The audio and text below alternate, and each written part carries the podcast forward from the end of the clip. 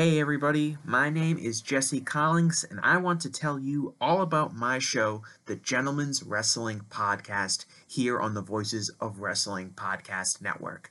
On the Gentleman's Wrestling Podcast, we do a thorough analysis on the biggest issues and trends within the pro wrestling industry. We talk a lot about pro wrestling media, we talk a lot about fan culture and wrestling's place within general pop culture, and we talk about the broader influences that are shaping the way we discuss and analyze the pro wrestling industry. We've had some of the brightest minds in the pro wrestling intelligentsia on the show, including WrestleNomics host Brandon Thurston, both Rich Kraetsch and Joe Lanza from the Flagship Wrestling Podcast, Trevor Dame from the Through the Years podcast, and a whole lot more. This isn't a show for hot takes. It's not a show recapping the latest episode of television. This is a show focusing on the biggest topics in pro wrestling and doing a deep dive on the real stories behind the surface level analysis you might find elsewhere. The Gentleman's Wrestling Podcast is available wherever you get your podcasts, and we'd really appreciate it if you gave us a try. Thanks.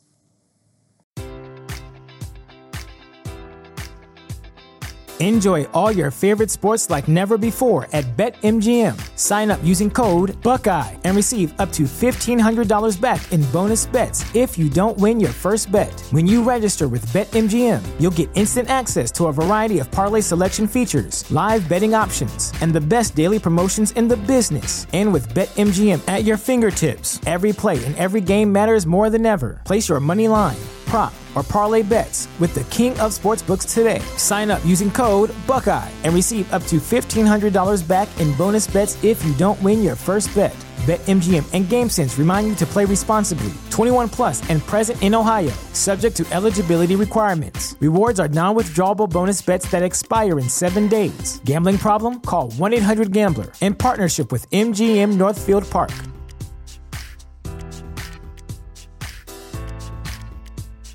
Say goodbye to your credit card rewards. Greedy corporate mega stores, led by Walmart and Target, are pushing for a law in Congress to take away your hard earned cash back and travel points to line their pockets. The Durbin Marshall credit card bill would enact harmful credit card routing mandates that would end credit card rewards as we know it. If you love your credit card rewards, tell your lawmakers hands off my rewards. Tell them to oppose the Durbin Marshall credit card bill. This podcast is a member of the Voices of Wrestling Podcasting Network. Visit voicesofwrestling.com to hear the rest of our great podcasts, as well as show reviews, columns, opinions, and updates across the world of wrestling. Many, many, many, many, many, many, fishy, fishy! What do you guys want to talk about? You are listening to the Flagship Podcast with your hosts, Joe Lanza. The, the cool fans, Rich, cry when Sami Zayn hugs DUI Oos. That's what cool fans do. Cool fans call the Bloodline storyline better than any cinema. That's what the cool fans are doing. It's us nerds. Ours virgin that are over nerd here. dorks, yeah, that like the wrestling. Yeah. Rich Kraetsch. And I could be. I'm allowed to be a fucking work rate nerd for the G1. I don't. I just want them to have great matches and a wheel, like kill themselves. I don't care. It's not my body. I just want to watch great matches. Stop yelling at me. I agree. And we are live on the flagship podcast. I am Rich. He is Joe. Joe, what's happening? How are you? I, I am Joe. You are Joe. And I'm That's Rich. me. You are Yeah. Joe. And I'm Rich. And this is the flagship podcast Um, on a Wednesday. We should have a third host to the show. Mm, third chair? That's a terrible idea. No, don't do that. Yeah. Nobody needs that. it's three people talking. some some straight man just chiming in. Oh, oh you, do- guys. yeah, we do need that guy. Yeah, we need that guy to Yeah. the straight. It- it's it's uh, a just enter into the zany world, just on without any sort of like. It's just one episode you just hear, and that's Tyler. And Tyler's like, "Hey guys, what's up?" We're like, "All right, Tyler, we're going to the, you know, we're gonna talk, you know, uh, about Adrian Street." And he's like, "Oh, okay, cool." You know, just, just yeah, it's just a guy who's just happy to be here. you hear from him like three times Yeah, right. per hour, and that's it. right. Or he does the intro and then then goes. That's actually what what his gimmick could be. This this this Tyler or like uh, I'm trying to think. What is what is a very No, you know what it would be. What what would it be? It's oftentimes a woman because they feel like they have to like we diversify the show. forced, yeah, we'd have to force You know? it into. It's like That's Tina. All right, Tina. She's like, hey, you're listening to the flagship yes, podcast. That's Joe and that's Rich. All right, take it away, guys. Thanks, Tina. How are you, Joe? Yeah. And then we never talk to Tina again. no. Yeah. You hear some snickers. Uh, it's a video, and we've also pivoted to video too. It's a video podcast too. She she does a news segment once per hour. That's good. That that Right. should be a good gimmick. And then oh, she breaks in at the just- bottom of the hour with the, the news of the day. But but then we just riff on the news the whole time. she can't get it in. she can't and her ever, segment isn't can't taken ever finish it. Yeah. You know, that's that's what it would be. And she would just and, and, and she would just always say, "Oh, you guys," like like that. Okay, you know? I'm listening. I'm, I'm writing this down. Actually, I'm, I'm going to jot this down. I like this.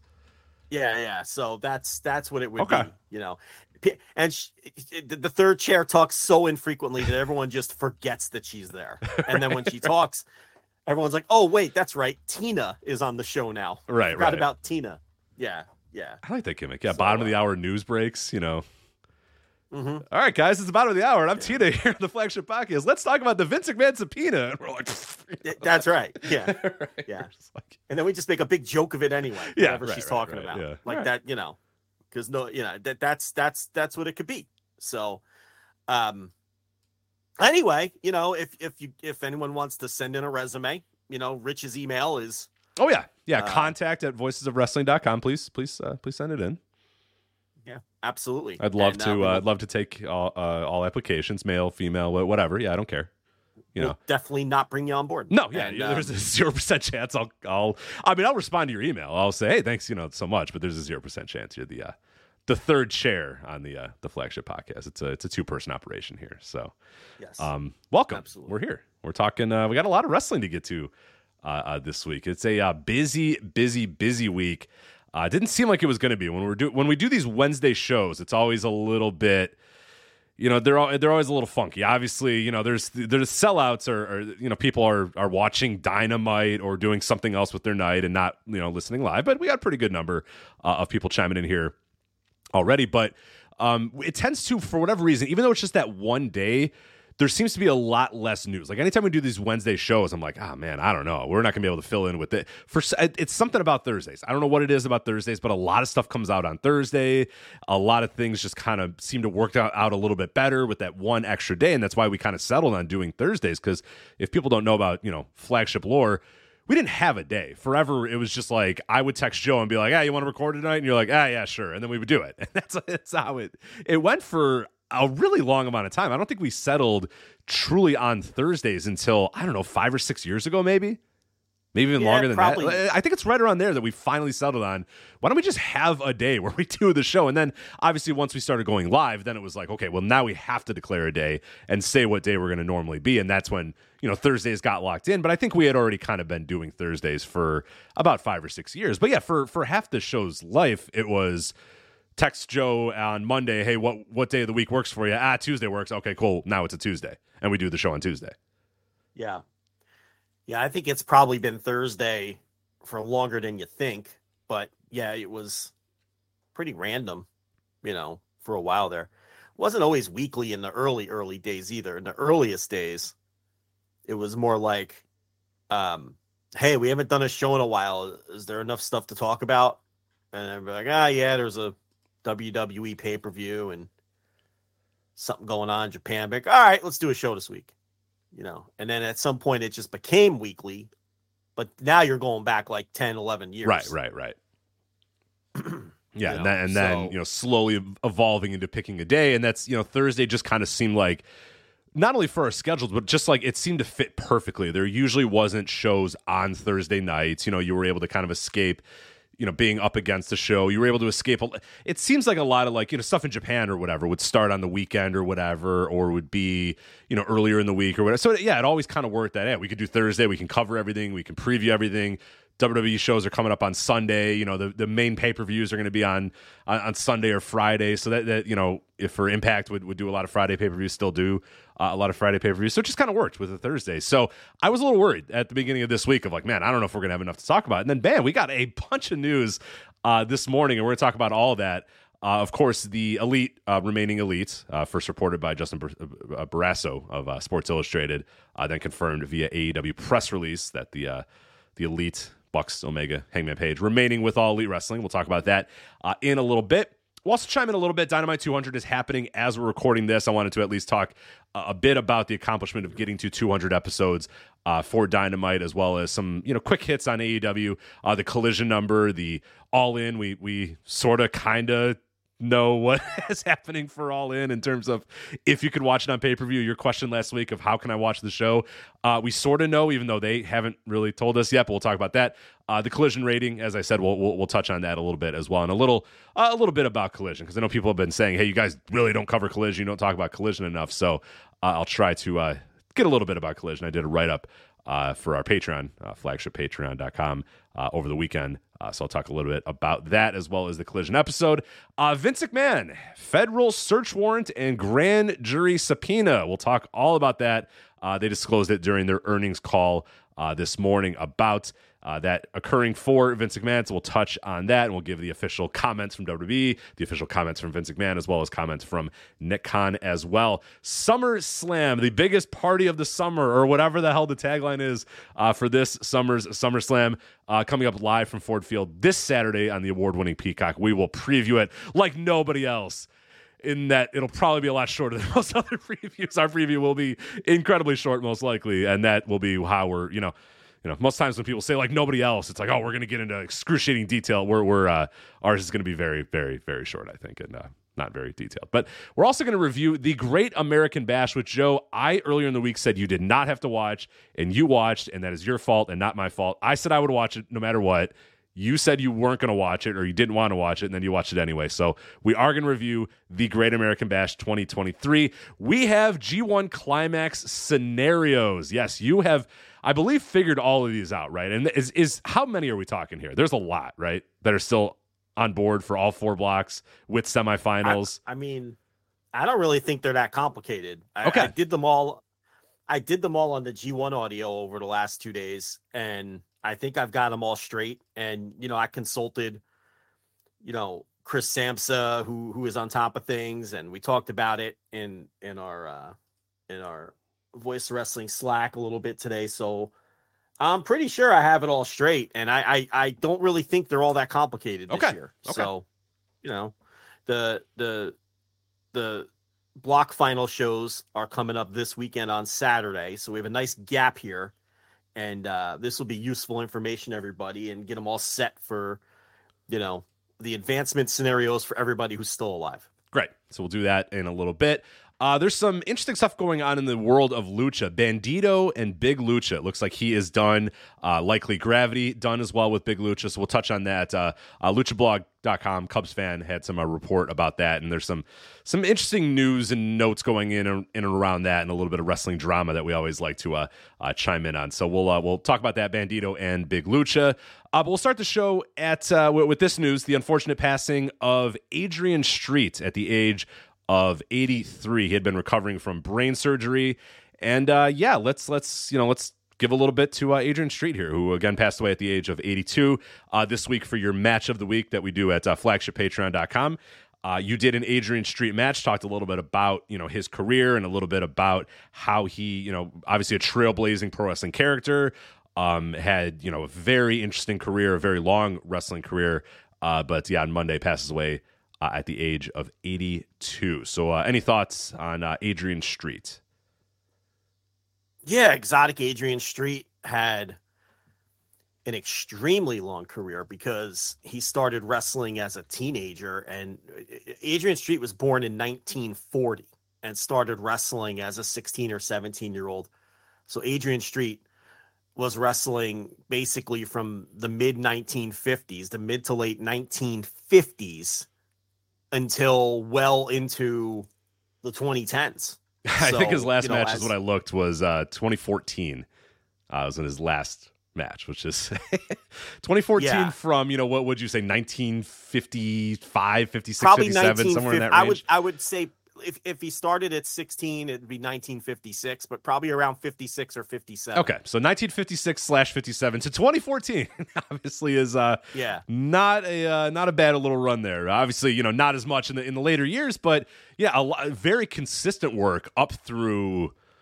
I mean, up through the late 80s, very consistent work. In, in- Into the in- 90s. yeah, really. into the I 90s, mean, yeah. um you know it's funny for such a long career you know such a large portion of it was in england and i don't really i'm not super familiar with a lot of that work from you know 57 till about 80 because he didn't come to north america and i don't know how many people realize this until he was already in his 40s so by the time he got to stampede after the big disagreement in you know he didn't like big daddy. That's that's well known. And big daddy was getting the big push and the, you know the polit- you know wrestling politics and you know uh, disputes over pay and and all of this. And he badmouthed big daddy to anyone who would listen once he got to the united states. But he got hooked up with stampede in 80 or 81, whatever year that was, and came over with Miss Linda, who had started as a wrestler, but then they became an item. And an item. Listen to me, like I'm I'm a 1950s uh, uh, gossip reporter. Writing for People Um, magazine, yeah. Yeah, Adrian Street and Miss Linda spotted. right. Are they an item? Uh, yeah. longtime partners, I guess. I don't know because they didn't get married until they were really old, but they were together and faithful and all that. Well, we assume, uh, you know, uh, for for for 50, 60 years or whatever it was, but they didn't get married until like 2004 or something like that. So, but everyone assumed that they were married because they were just, you know, wherever he went, she was the manager, you know. So she came over uh, with him to Stampede, and from there, you know, really the relevant portion of his career probably to our listeners because the the you know the the uh, the um if you're talking about the the European portion of his career prior to that so little of it is on tape. You know there's some out there but um and so much of it was so long ago. You're talking about the 50s and 60s okay? And then he had a second peak during the dying days of the American territories which is where I think a lot of our listeners would be far more familiar with his work. But the other thing about it is because he never worked for WWF, and you know, I'll get into why as we move it along, and because he really didn't work for you know Mid Atlantic slash Jim Crockett promotions during the the hot period that most people, you know, talk about when they talk, which is when Dusty took over as Booker, 85 to 87 is really, or 85 to 88, however you want to term it. That's the hot period of Jim Crockett that most people talk about that they either lived through it and recognize how great it was, or that's the period on tape that most people go back and and and watch. Uh, you know, younger people. And Adrian Street was there like in 84, 83, 84, 85, like right before Dusty took over the book. And that's there was that huge roster turnover. You know, whoever was there before Dusty, I guess it would have been it either would have been Dory, it either would have been Dory Funk Jr. or Paul Jones or um, you know, whoever the booker was in 84, 85 before Dusty came back, uh, before Dusty took over the book. And then Dusty really turned over almost the entire roster. You know, he retained Tully Blanchard, but then he brought in Magnum TA and they eventually brought in the Road Warriors, and he brought in, uh, you know, like Nikita Koloff and put the and, and Crusher Khrushchev and put the Russians together. Right. The, the roster that you know, the roster when you close your eyes and think Jim Crockett Promotions at its It's peak, that, Dusty- that roster. Dusty's, yeah, that's that- Dusty's roster. yeah. yeah. You know, the, the guys before that in the era prior, which was like the Assassins, and, I was gonna say uh, the Assassins. Uh, Johnny Weaver. Yeah, and, and, yeah, yeah. You know, uh, just people like that. You know, and he retained a few. You know, Dusty retained Jimmy Valiant, and he retained Paul Jones, and he retained. You know, Tully was there before. You know, you know he kept some of them around, but a lot of the older guys that were hanging around, like you know, Dusty eventually worked those guys out. And the point here is, Adrian Street was sort of part of that crew, and he didn't make it to like the glory days of Crockett, which is you know the Four Horsemen and the Road Warriors and the Russians and Magnum TA and and and and Dusty Chase and Flair and you know all the shit that everybody is intimately familiar with. Um, so because of that, because he never worked WWF and because he like the timing was just wrong with his Crockett run, there's there's a lot of fans who who you know haven't seen a ton of exotic Adrian Street. You know, I know when I was a kid and I was reading the Apter mags, I was familiar with exotic Adrian Street because he was all over the magazines. He was one of those guys who he knew how to market himself and he was in good with the Apter mags. He always had like a full page ad with his merchandise and his videotapes and his albums and shit like that. And they would always write about him, no matter what territory he was in. He would always get press in those magazines. So he was very smart about that. So I knew who he was, even though I had never actually seen him wrestle. Right. And I had read about all those great feuds that he had in Continental with Wendell Cooley and in in Mid South with Terry Taylor. Like I knew about all that stuff from reading about it, but I had never seen any of it, you know, living in New Jersey and him not being in any of the television promotions that that that I had access to. It wasn't until years later when I started watching tapes that I, I saw him work. But he was really in the United States or North America, if you want to toss in, you know, Stampede, and he also went down to Mexico a bit too, um, where I'm sure the gimmick got over, you know, and, like it did everywhere. And you're really talking like the decade of the 80s when he was in his 40s, like mid to late 40s by the end of the decade. So it was kind of like a second peak for his career. You know, the first peak coming in the 60s and 70s, and then uh, peaking in a different part of the world in the 80s. But um, the runs, his runs that I remember best and that, you know, I'm most familiar with are Continental, number one, from about 85 to 80, well, really the back half of the 80s. But really, you would laser focus on 86, which I thought was really a big year for him because that's when the NWA Southeastern title was basically built around Adrian Street. You know, he comes into the territory, you know, in late 85 and feuds with Austin Idol, takes the title off of Austin Idol. And then it's just a series of feuds with, you know, whether it was Norval Austin or Wendell, you know, Wildcat Wendell Cooley or uh, Tommy Rogers. And you know the title would bounce back and forth between these guys but it was always the centerpiece was always adrian street. And the wendell cooley feud is the one that stands out uh, in my mind when i think about the 86 continental run and the good thing about that rich as we know continental slash southeastern footage and it was continental at this time um, and and the reason that it became continental like that territory the fullers and the armstrongs you know the fullers it, it, would change names constantly, and that's because they were constantly selling the promotion, buying it back, right, right, opening up an LLC, closing the LLC. And they were playing money games constantly. It was a shell game, okay. And but the reason that it eventually became Continental is during that period of the '80s, they had to do what everybody had to try to do to survive, and that was go national to compete with Vince. Otherwise, he was just going to snuff you out. So the name changed from Southeastern, which was a very regional name, and they went with Continental to basically represent the 48 states. If you watch some of those Continental TV episodes, you know, it opens up with, you know, Gordon Solie or um, whoever it is, Joey Votto, second home run of the night. Look at that. Sorry. Um, it opens up with Gordon Solie or whoever it is. This is a live show, Rich. It, you know, and, and he says, Continental Wrestling, bringing together the greatest wrestlers of the continental United States, or whatever it is. You know, like you could see that they're making an effort. Look, hey, we're national too. Everybody, you know, everybody did that too. Every yeah. promotion, Universal to you know, it, it can't be Mid South. It's Universal. Everybody tried to go a little bit. I'm surprised nobody went Galaxy and, and Solar. You know, everybody had yeah. to be. We're well, we're Universal. it's a whole universe. It kind of did do ga- global. Global, yeah. You're, well, yeah. Glo- global's um, still the world, though. Yeah, Universal maybe went the most daunting with with just like we're not Mid South. We're the entire universe. It's like, all right, Bill, Yeah.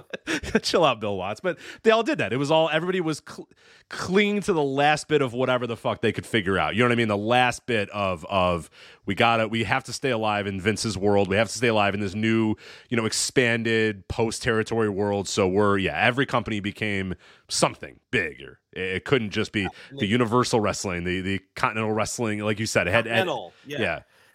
And- and they took it out of USWA, the- you know, it can't be Memphis. It's got to be Yeah, the United right. States Wrestling Association. It's got to be That's everybody. another great one. Yeah. You know, that's another great one. And and what they also did in Continental was they took the show out of that studio and they taped in Birmingham every Monday in the bigger building to make it, you know, look like it was a bigger opera. You had to. You you, you didn't have a chance doing your small studio shows anymore. You know, even that the gas even ran out on that in Memphis uh, a few years later. You know, I I mean, I guess it lasted well into the 90s and even the 2000s, but not at the same level, right? Like it was just running on fumes Oh, at that yeah, yeah, point. yeah, for sure. But but you know, so anyway, it was that era of Continental Championship Wrestling, and at that time, that's that NWA Southeastern title at various times was their biggest title. That was their title. Now later they introduced a I don't know what they called it. Maybe you could find it, but like a Continental World title or whatever, which but which usurped the Southeastern title and sort of became their most important title.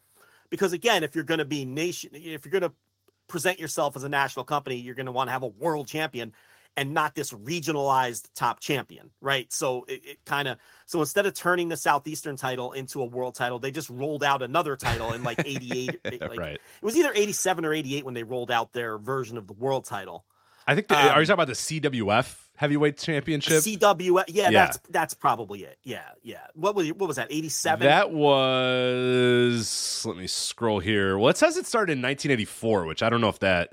that might you know I could be off. I mean it's it's but I mean you know it's uh but Continental was weird too because they would have like a, a, a, southeastern champion for the northern part of the territory. Right, then they right. would have another champion for the southern part of the territory, which covered like the Florida Panhandle and the Fullers were very crafty promoters. Let's yes, they put were. it that way. Yes. Okay, so a lot of championships. Yes, there was And, and the quite a number. The the NWA Fullers- Alabama Heavyweight Championship, the Southeastern Heavyweight Champion. There was a lot of heavyweight champions. Yeah, the and- Tennessee Tag guys- Team Champions.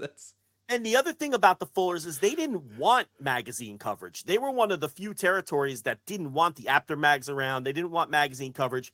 They wanted to retain kayfabe for their uh, for their market as much as they could, right? So that they can do like a split territory at times or and all of these different things. So they weren't interested in in magazine coverage or anything, which again is kind of why it's the lost territory. That and the fact that there's very sparse television footage for a lot of the years because that stuff all just got destroyed and changed ownership so many times. But the the long-winded point that I'm trying to make here is when it uh, you know circling back to exotic Adrian Street is when he peaked and really was arguably the top star of the territory in 86 that just so happens to be maybe the most fruitful year that we have of continental footage. Like we have so much of 1986 like there's tons of that out there. So a lot of his run and a lot of these feuds that I'm talking about, particularly the the Wildcat Wendell Cooley feud, that that footage is plentiful. You should have no problem finding that uh, if you want a little taste of of what Adrian Street was all about. And and keep in mind, by this point, he's 46 years old. You know, that's the other thing. Like, and I'm talking 1980s in their 40s, and we talk about this all the time. Like, guys were completely fucking finished by the time they hit their 40s back then with all the drugs, and they didn't take care of their bodies and, and just sleep. All they did was lifestyles. drink and drive and, and take all sorts of drugs and fuck and then Yeah, I drive mean, to the let- next town. And yeah, they were just, they lived horrific lives. Let's face it, Buck Robley wasn't a prime athlete. You know, it's like No. that's just how yeah they guys didn't, they were. didn't you know? start they didn't start from the prime athletics either nor did they take any sort of uh, there was no concept of nutrition or sleep or or yeah any, any of that sort of stuff so So, you know, he's 46, but the thing was, he was into bodybuilding at a young age. He was a shooter back in England and learned how to wrestle legitimately. So, you know, he, he, and plus with all the makeup and, and, you know, the nature of the gimmick and everything, he didn't look 46 years old. You know, he didn't look like a spring chicken, but he had the big barrel chest. You know, he almost had a luchador body. Yeah, like oh the yeah, yeah, yeah, of that yeah. era, with the big barrel chest and everything, and he was short. I don't think people realize how tiny he was, which is probably why McMahon never signed him, because he was probably a legit five five. Okay, if you look, there's a picture floating around of him with Triple H. Now, granted, he's in his 80s by then, and he probably shrunk a couple inches. But the idea here is you can see that this is a he was shorter than Miss Linda. Uh, You know, this was probably a guy who was about five five during the prime of his life in an era of monsters. Okay, so you had to have the over the top gimmick. You had to bring something else to the table, and um, you know, I will I will have you know I will always think of that '86 era of Continental when I think, and I will also think about another good run because he was someone who really bounced from territory to territory, never over, overstayed his welcome. He'd come in, the gimmick would get over, a lot like Kamala, okay? In that the gimmick would get over, and then you know you do a couple programs, and then it's like you move on, and you, you restart the process somewhere else, and then maybe you come back a couple years later, maybe you don't. Because I remember '84 in Mid South, that's probably another one of his more memorable runs. Because remember, we're only talking about 10 years here, just the 80s. So it's a really condensed career for somebody who wrestled for 60 years. Um, in terms of, you know, American career. The 84 Mid South run with the Terry Taylor feud. And that's probably the most memorable um uh uh feud of of that run that he had in 84 in Mid South. And the, you know, the big angle was he he planted the kiss on Terry Taylor and then beat him for his whatever title it was, whatever secondary title um that was and then uh and an angle that most certainly rich the wokes aren't going to like this one Rich, no, they but, are uh, not. the- Preemptive yikes. All right, here we go. a, a very much 80s angle where the follow-up was adrian street was wrestling chris adams and um this is all on youtube by the way and terry taylor comes down during the match forces a kiss on miss linda that's number one To, to raucous, uh, raucous cheers from the crowd, of course. to yeah. raucous cheers from the crowd. I Right, mean, yeah, this- yeah, get yeah, that get her. kiss. Yeah, kiss her, fuck her. Um, you know, and and then so Taylor's kissing her. He he releases the kiss. She's smiling ear to ear, like, "Oh, yeah, that was She great. likes Sexual it." assault me, baby." Right, Yeah. yeah. Uh, so she's enjoying it. The announcers are loving it. The fans are loving it. And Adrian Street hops out of the ring. And uh, does he go after Terry Taylor? No, he beats the shit out of Miss Linda for uh, enjoying Terry Taylor's kiss and then drags her to the back. this, of course, got go. incredible heat for the time right, right. in an angle that, my God, you would never want to. No, I dear mean, God. you know, I, No, I mean, I- everything. I- think every single thing about that angle is wrong. Right. Like, there's not one thing about that angle. You have a baby face forcing a kiss.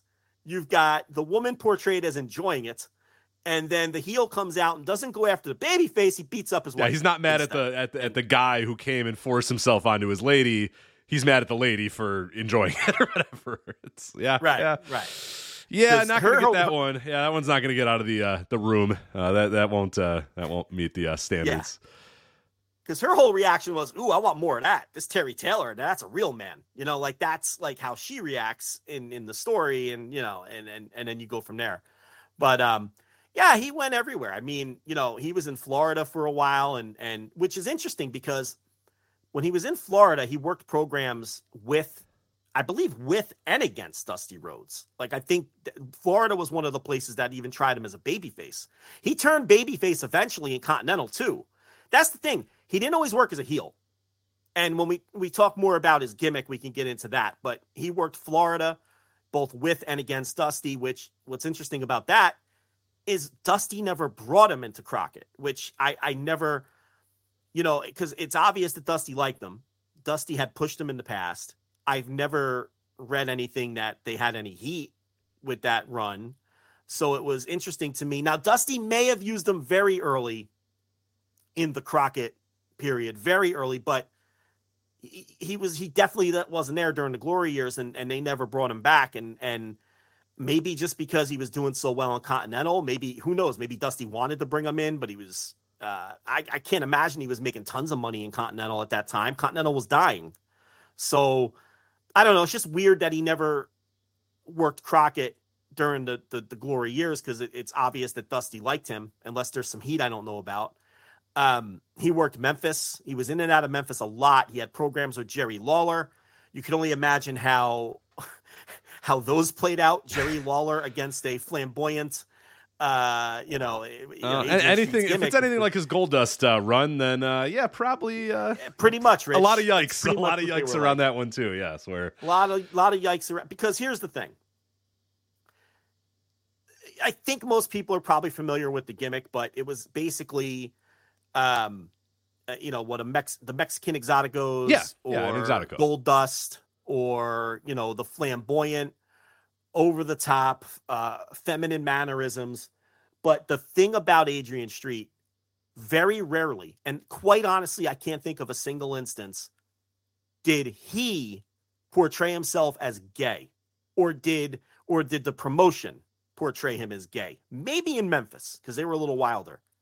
The idea behind the gimmick was a little different. It was almost like he always had miss linda okay he was always had uh, his his and everyone knew that was his woman and it was almost like the gimmick was more psychological preying off the insecurities of like these southern backwoods fans. Right, right, right. It's similar to what they did with Goldust after a certain point. Because when Goldust first came into the WWF, make no question, it was there was Well- a lot of that. But there, they, I, I I- I disagree. I think it's more like Goldust when he started with Marlena and the idea of okay, is the is this guy gay or is he fucking with people because people are insecure about gay people? Right? Do you see where I'm going with yeah, no, I, Like- I, I got you. Yeah, may, maybe it is a little bit more of that era. I, I was thinking because there was some, some they really toed the line a little bit, and then there was this one point where I think they realized that they were toeing the line a little too much, and they had gold. They had like I think it was Jerry Lawler that literally came in the ring said, uh, "Goldust, are you, uh, you know?" And Goldust like, "What?" And they're like, "Are you, you know what I'm saying?" And Goldust is like, "No, I don't know what he's saying." And then Lawler was just like, "Uh." Queer. he just said it real fast, like because he knew he was like, I don't really want Yeah. to say this, but I have to say this. And, and then yeah, Gold, then Goldust said, "Oh no, no, no, I'm not." But I see what you're saying. He was maybe a little bit more before that run, where he would, you know, Goldust would. You know, get a little, you know, he he he touch the wrestler in a provocative way and get Razor Ramon all sort of pissed off and stuff, and then win his title from him. You know what I mean? And then win win the Intercontinental Right, title right. because Razor Ramon was too worried about that, or Ahmed Johnson was too worried. So yeah, I, I guess you're right. It was probably a little bit more of that early Goldust run. Yeah, where it was more like an androgynous gimmick. Um, you know, Adrian Street called himself a transvestite, which is a term which is now pretty much frowned upon Yeah. Oh yeah. in in that community, but at the time it wasn't. And um, that's how he that's how he portrayed himself. What you would call today like a cross dresser or uh, or a drag queen or something like that. It, it's closer, you know, to that sort of deal. Yeah, he, he's he's drag. He's doing drag more than anything. Is he's what doing drag more than anything. now now not every territory was the same okay now there were some territories where he would go and they would do the deal where it was like all right he had miss linda and like miss and the and the deal was like miss linda wanted to fuck him but he didn't want to fuck her and that was the heat right so they would do that sometimes What's wrong And- with this guy? right right right that Yeah. kind of thing Why does this But guy not not want to fuck that woman? It's like but then but then there were places like mid south where they would put him over as a tough guy who just had this who was playing mind games with everybody yeah, yeah, yeah. like like like they in like in mid south and some other places they they would acknowledge his legitimate tough guy background which he did have and he did have a rep for being able to handle himself and the idea was he's flamboyant and he might be a little weird but don't let him fool you. He's gonna he can kick your ass you know that like that was the idea behind the character. So it did kind of fluctuate based on you know the territory or whatever. But you know and, and he wasn't gay. I mean you know linda was his shoot you know eventual wife. But you know it's not unlike you know like dalton castle who is as far as i know straight. But portrays what's clearly meant to be a gay character right? I think that's pretty fair that the dalton castle character is meant to be gay. Um and and then you have like maximo in mexico which is another straight man with like you know a straight man with a family but and again that character is portrayed to be gay like and, does all the gay panic spots like dino does in japan. Like maximo and dino do all the gay panic spots where they'll kiss the baby the the heels or you know or whatever and uh, and they'll like, oh yucky. Oh man just kissed me. This is disgusting. I I you know wiping their face and acting like they want to die. You know like Adrian Street did do some of that. I mean he did the angle with Terry Taylor where he kissed him and then stole his title but it wasn't always that kind it depend it really depended what territory he was in at the time. And like I said in a lot of these places he also uh, was babyface. So in Continental he was a heel for so long that eventually, you know, he got over and by the end of that run, you know, he was working as a face. So um yeah, so that was kind of the idea behind the gimmick. You know, I liken it to uh some of the examples I just said and like early Goldust where you know, the Marlena era of Goldust where it was like more of an androgynous kind of character. And yeah, it was Vince McMahon and it was the 90s and and there was, you know, a lot of the heat was on gay people, of course, but I think the essence of the Gold Dust, Goldust character was more like who's the problem here? Me or you? Right right right. Why are you so worried you know, about me? Like why why is this bothering right. you so much that i you know I, I i act like this or i wear this or you know i walk around the ring and i do this and i you know I, am wearing a robe and i yeah why why are you so worried about this razor ramon as opposed to you know? And that that was that was kind of the heat. And yeah I, I agree. That that that's what that character i think what what Dustin Rhodes was going for with that character. And it again, it might not have been hit. It might not have been the whole company might not have been in on it as much. They may have thought, you know, simply it was just, oh my god, here's this gay guy, and oh my god, it's scary or whatever. But I'm I'm confident that Dustin Rhodes himself knew what he was doing and it was a little bit of this character like you're saying this little bit of a you know why why are you so threatened by this? Like you should look at yourself. Like i'm i'm playing you know quote unquote mind games here and you're the one that's all threatened. What what's wrong with you? You know what's wrong with you in this scenario not what's wrong with me? So that i i think it's a little bit of what what they're trying to do there. and i think that was a lot of the essence of exotic age yeah, street yeah. and and you know obviously this all started with gorgeous george you know and you know but exotic adrian street was the next step. And it especially got over as a heel act in a lot of these southern territories, you know, in the 80s, in the early 80s. And um um yeah, and then you know, by the late 80s, he kind of planted his flag in the continental area, eh, you know, Birmingham, and you know, really worked that territory until it didn't exist anymore. You know, after it got purchased. Um who was the guy who who bought um Continental from the full the final. It was uh the hell was that guy? oh, David Woods wasn't that the guy's name? David Woods. David Woods, and then they put it on like the Financial News Network or something. yeah, of course. And, uh, right, exactly what Continental Wrestling Federation needs to be on is yeah, it, it, it, yeah, that did not uh, yeah did not last long. So he yeah he was there through the Woods era, and and then David Woods. Anytime throughout the '90s that one of these new sort of pop up indies that had ideas on either being national or ideas on being like a regional indie. Anytime one of these new things would pop up, like Adrian Street was one of the first phone calls and would always work for those types of promotions, um, especially in that area of the country, you know, the Alabama area. Um, because he, he did global, a little bit, right? He was global, yeah. right? Early global. Yeah, definitely early global when they brought in basically any name that wasn't already with WWF or WCW. You know, global. You know, they global brought them all in, and you know he was he was one of them in those early days.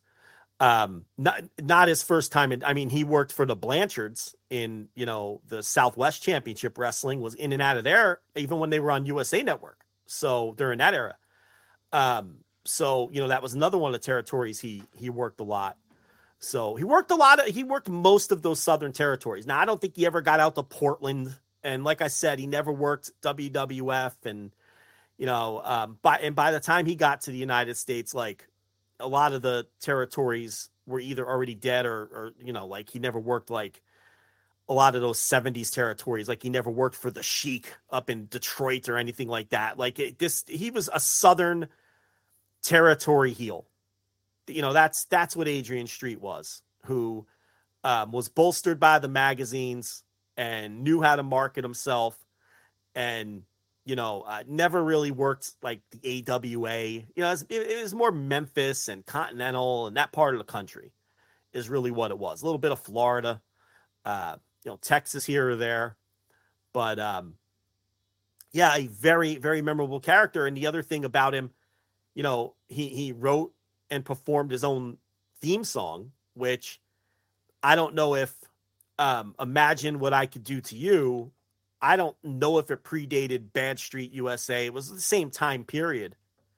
Uh, I couldn't tell you which one was first in terms of, you know, entrance themes that were performed by the wrestler themselves. But, you know, there's another innovation, whether, you know, Bad Street edged them out by a couple years or not. I still think that would be one of the more famous versions of someone coming out to their own theme song. Um, and a very memorable song. I mean, you listen to him come out. His entrance was very memorable. You know, he's coming out to this song, and and and the whole idea behind the song was what the gimmick was. Like, okay, look at me, but you know what? I, am going to kick your ass. Like, like you know, uh, here's all the things I can do, despite what I look like, and despite how I live my lifestyle you know, imagine what I could do to you. Like that's the whole idea behind the entrance song. Right. And the, and the other the other so. famous song too, which is, you know, again a term that is not used at all anymore, but speaks to the the character like you said. The yeah, I might dress like this, but I'm a fucking badass and I'll whoop your ass is a sweet transvestite with a broken nose was the other one. Mm-hmm. That he did, which again yeah, speaks yeah. to the hey, look at me, but I got a broken nose, which means I, I've seen some shit. I've been in some fights, and you know what? Look at, I can whoop your ass. Trust me. So, so you know, think think less of me if you want, but you're about to find out what I'm at, what, what I can actually bring, which is cool. Yeah, and he recorded whole ass albums. I mean, you know, this was not just, you know, this was someone who put out albums and and and made music. Tons of all the music videos are on YouTube. I mean, they're all there. But um, you know, it, it never got the run with McMahon. But at the same exact time that he was peaking, they did the adorable Adrian Adonis gimmick which was the same fucking gimmick. I mean, but I, I do think the adorable Adrian Adonis gimmick was way more on the nose in terms of this is a gay man. You yes. hate he's gay. there was like, there was WWE subtlety hammer with that one for sure. Yeah, that that was right. That was way more on the nose, you know. And it's like because uh, Adrian Adonis, the people don't know, like after the tag teams with Ventura and Dick Murdoch kind of fizzled out, you know, Ventura had to retire, and then they did the the north south. That was the east west connection, or not as the north south connection, and then the tag team with Murdoch. That was the north south. One was the one. they were one or the other, each of them, and then uh, you know Murdoch leaves, and they lose the tag team titles. Murdoch leaves. So then Adonis is managed by Bobby Heenan, and he's still doing like Adonis's gimmick before Adorable Adrian Adonis was like a leather wearing like street gang New Yorker is what he was. He had the leather jacket, the leather hat, um, and he was like a like a street thug, like a tough off the streets, like a guy in a the stereotypical late 70s, early 80s New York City before it got cleaned up gang, like that kind of thing. But he was carrying around this briefcase that said relax with Trudy. And no one knew what the fuck it meant. He started carrying around this briefcase. And then Bobby Heenan does the trade with Jimmy Hart. And I think it was, what was it? Adrian Adonis and missing link for King Kong Bundy. Is that what the trade was? The trade, it, yeah. Let, let, me get the exact. I don't know. There's some draft picks that got got sent into. Yeah. But, uh, Pull up the exact parameters of that trade. Yeah, let, us let's uh, find out the colossal trade. I know that Adonis Adonis went to Hart and Bundy went to Heenan but I know that missing link was involved. Yeah, he, he well. was, but I forget. It, okay, it was. Uh, I think you got it right there. Uh, I had it and I lost it. Uh, God, here, one sec, one sec, one sec. I'll find it again. Uh, King Kong, yes. King Kong. Okay, yes. It was Heenan trading the missing link and Adrian Adonis to manager Jimmy Hart in exchange for King Kong Bundy. That was in September of 1985, which ended up being a good I would say a decent deal for Heenan because obviously he got the WrestleMania 2 uh, main event yeah. there with, with, King Kong Bundy and, and Hulk Hogan. But you know Jimmy Hart, good value though out of Missing Link and Adrian Adonis, but uh, probably probably yeah, better you know better return for for Heenan. I guess though long term return not not great because Adonis would last until uh, WrestleMania 3, right? A little bit after WrestleMania 3 he'd last, so he'd get an extra year. Little after, little, yeah. he'd get an extra year out of Adonis, whereas King Kong was was pretty much wrapped up at that point after WrestleMania 2. So so he's carrying around this briefcase. He gets traded to Jimmy Hart, and that's how WWF changed managers back then. They would do trades. That shit. They rocked. cared so much about logic that like they did. Yeah. it wouldn't make sense for a guy to just be managed by another guy without there being a reason for it. I love it. and now, Right, so they come on TV and do a trade. yeah, it's it's Yeah. it's unbelievable. Yeah, and each guy would think they were getting better at the other. and Yeah, I would was- kill. yeah. Oh god, I would kill for that sort of logic in, in modern pro wrestling. Just just a little bit of a thought about it. It's not that big. It didn't take that big of a segment. It wasn't Yeah. that, but just enough to say, well, there needs to be a reason why this man is now managed by this guy. So then Adonis is getting like more and more flamboyant. He gives away his leather jacket to Rowdy Roddy Piper, right? And that's the leather jacket that Rowdy Piper wore until his death. Like whenever Rowdy Piper would come on TV with a leather jacket, it was often that leather jacket that Adonis gave to him in that segment on Piper's Pit, you know, or whatever it was. And then he just totally dyed his hair and started wearing the pink and the ribbons and basically doing the Adrian Street gimmick. But like we said, way more, less subtle and way more on the nose. And the entire idea was he's gay and you're supposed to not like him because he's gay. And that was kind of never explicitly explained, but it seems like the setup for that was this briefcase that said relax with Trudy. It, I guess the idea was Adrian Street, this guy who was the, the Adrian Adonis, this guy who was this street thug, was was a crossdresser in his spare time who called himself Trudy, and I guess that's the connection everyone makes now, even though that was never explicitly laid out. So it was like kind of maybe, you know, whether that was the idea, it sure adds up and makes a lot of sense, right? He's walking around with this briefcase and, you know, I'm, I'm this big tough wrestler, but in my spare time when I'm relaxing, I am Trudy, this, you know, uh, that my cross dressing persona or whatever. And then that just became adorable Adrian Adonis. Um, but anyway, that gimmick was pretty much what exotic Adrian Street had been doing the whole decade. And, you know, but you're talking about a guy who was five foot five and didn't really work the style. And McMahon, I guess, you know, just went with his own guy who he was who he knew and was familiar with. And um, like you said, it went to about WrestleMania three. He got his head shaved after he lost to Piper in Piper's retirement match. And and Beefcake cut his hair. And that was the Beefcake face turn. And that was the birth of Brutus the Barber Beefcake because he cut Adrian Adonis's hair. And then Adonis did do one television taping with the, with the shaved head, which was meant to be super embarrassing. And but at that one taping, he started working with an edge again. I did that for Match of the Week a few. Oh, you did? ago. Yeah, yeah, I do remember that now. Yeah, yeah. There's there's very very rare footage, but yeah, it, or a rare a rare occurrence. But yeah, Adrian Adonis showing up, you know, after the hair match on WWF television, like you said, kind of going back to that old, not all the way there, but but enough there of like, all right, I'm, I'm letting go of that character and I'm back to having a little bit of an edge. But it didn't last very long. But yeah, that was that was your match he- of the week, flagshippatreon.com, uh, a couple of weeks ago. It didn't last because he went on the road to work the program with Beefcake and he got fired again. And that was it. They never brought him back and he died before they brought him back. He gained all that weight and got into drugs and he got fired for like the third time and that was that.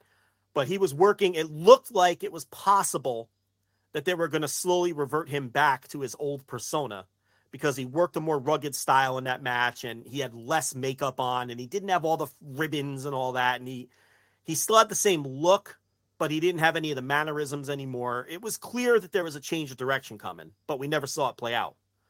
Um, and then he died. He got fired. He went to the AWA. He was doing the same adorable. He called himself adorable Adrian Adonis. He was managed by Paulie Dangerously in the first version of the Dangerous Alliance before the WCW version with the original Midnight Express and Adrian Adonis.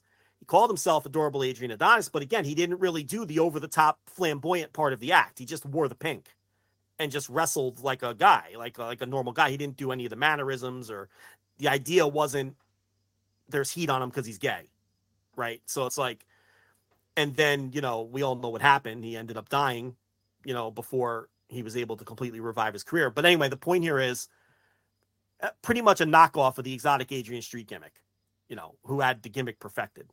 But um, very influential, obviously, uh, Adrian Street you know, to this day, you know, it's kind of the, you know, if you're going to do that kind of gimmick and they're all over the place, uh, you know, still Mexico, United States, it's a, you know, it's a gimmick that always seems to work.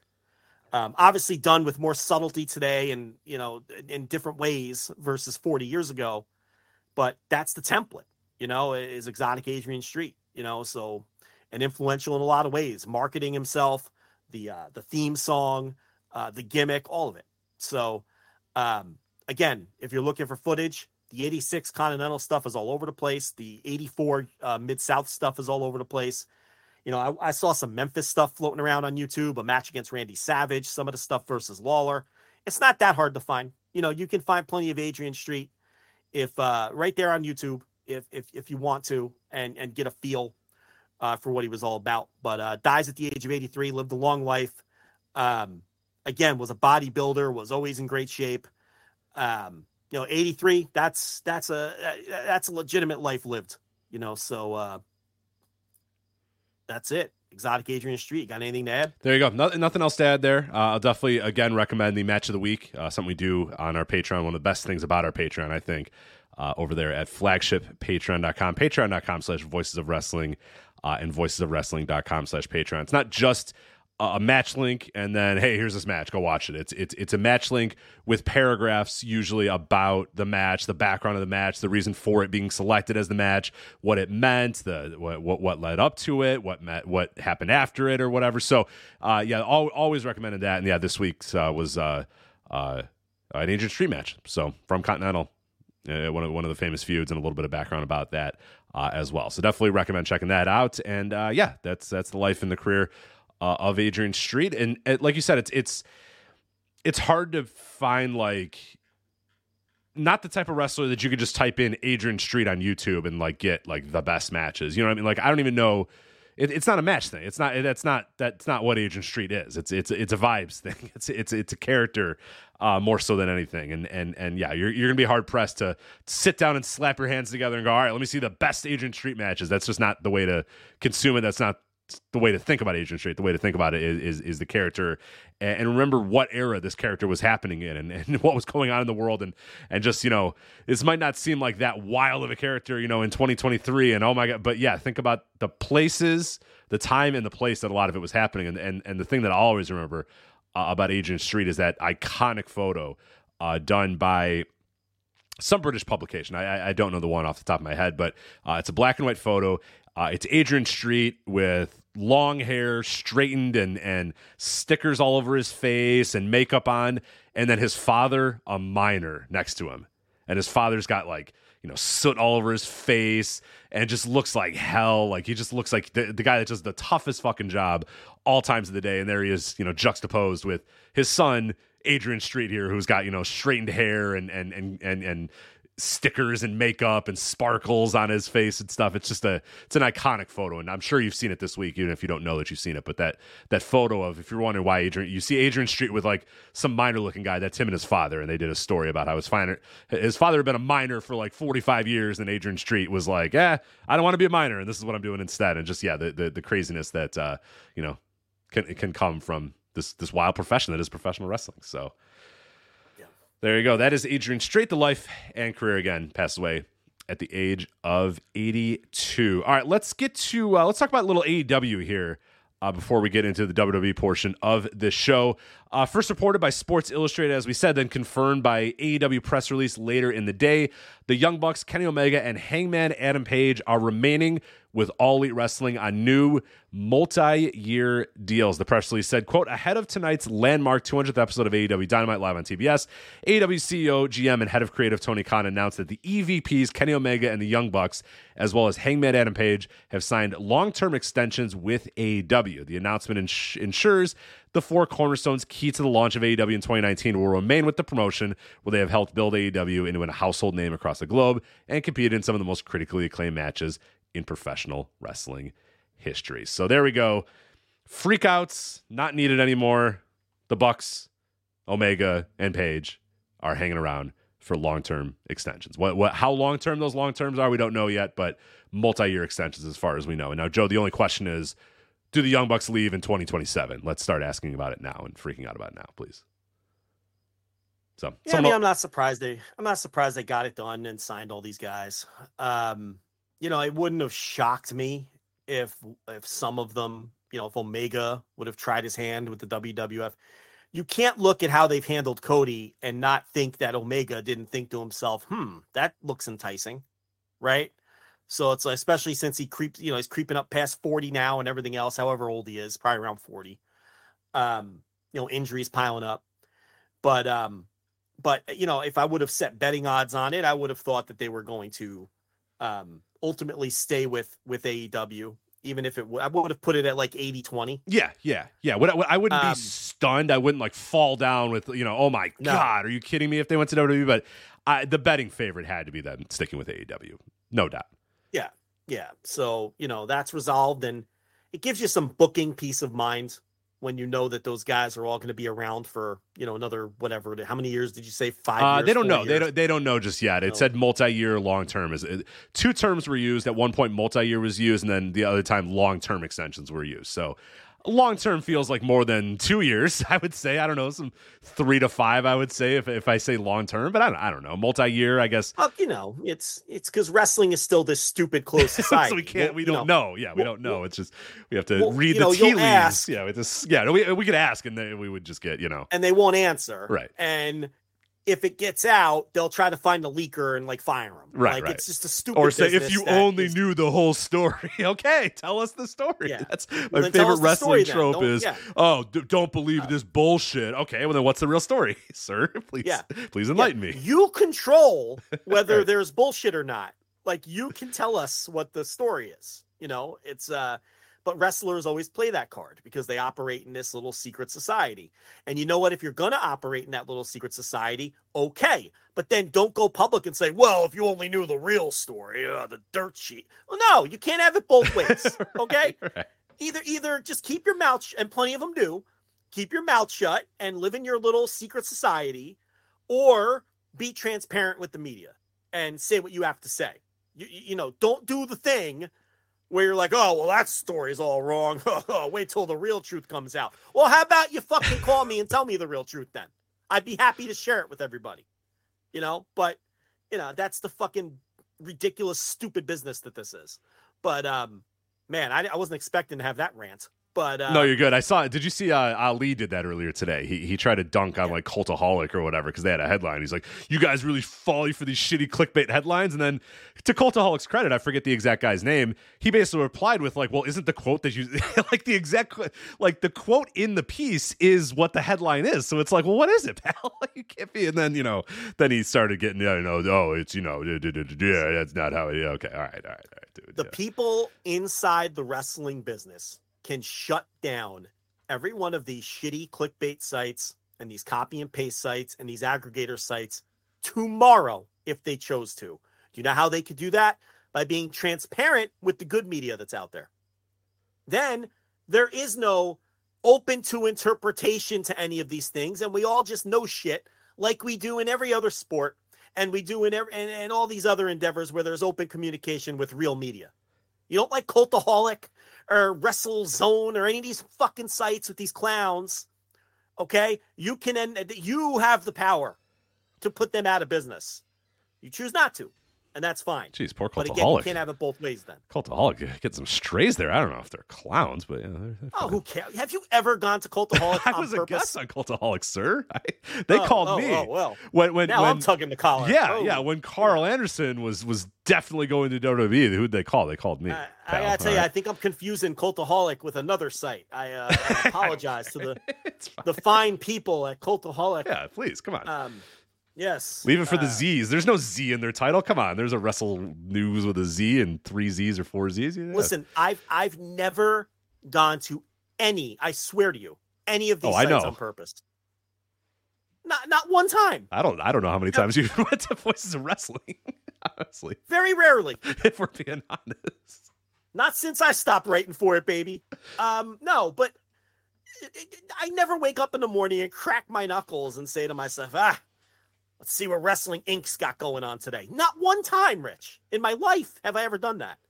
Um anyway, what were we talking about? The elite? Uh, the elite, they're remaining elite. So I don't know. Yeah, it's it's it's it's a big story in terms of the fact that yeah, now you don't have to kind of worry about it and the people hand wringing and oh my god, they're gonna bring back CM Punk and that's gonna make everybody want to leave and everyone's gonna leave in droves and especially when the Cody doc came out this week and there was little you know bits and pieces and and and drops and quotes from that or whatever, which I have not seen. I'm probably not gonna watch, but um. you know, is like, oh my God, look, yeah, like you said, it's kind of like, oh, look what's going on with Cody and WWE. Like, how could you not look at that and want to be a part of that or whatever? And then you have CM Punk, and then you have all the, and it's like, yeah, then the guy's just resigned. So it's like, okay, well, we'll have to learn, we'll have to figure out something else to freak out about uh, over the next couple of weeks in Dynamite. I'm sure the AEW Women's division will uh, will keep the tide rolling for for a couple of weeks until we have a new thing to freak No out about. So gonna shut the fuck no, that that has been a day one thing, and it God. is still going on to this day. Every single day, you go into our Discord at any time of the day. You can go at 1 a.m. You can go at 1 p.m. You can go at 10 p.m. You can go at 10 a.m. Somebody is arguing about the AEW Women's Division on there, and that has been true since September 2019, and it will be true until September 2029 or whenever the hell Dynamite goes away because. uh People love exhausting. arguing about the AEW Women's Division and thinking about who they could bring in to save the AEW Women's Division. So. Ah, How do we fix this? How about we just don't do anything? Who cares? I, I'm so I'm so sick of hearing about this AEW women's division. from day I- one, from day one, from episode one, day one. Uh, it has not stopped. So some other AEW quick hitters uh, here. AEW as of you know, I, obviously as we're recording this show and the show's going live, uh, airing their 200th episode of uh, Dynamite tonight. They're halfway to the run of ECW Hardcore TV, which went off the air at exactly 400 episodes. They are 88 away from the entire run of WCW Monday Nitro. I always find that fascinating how close they are uh, to Nitro.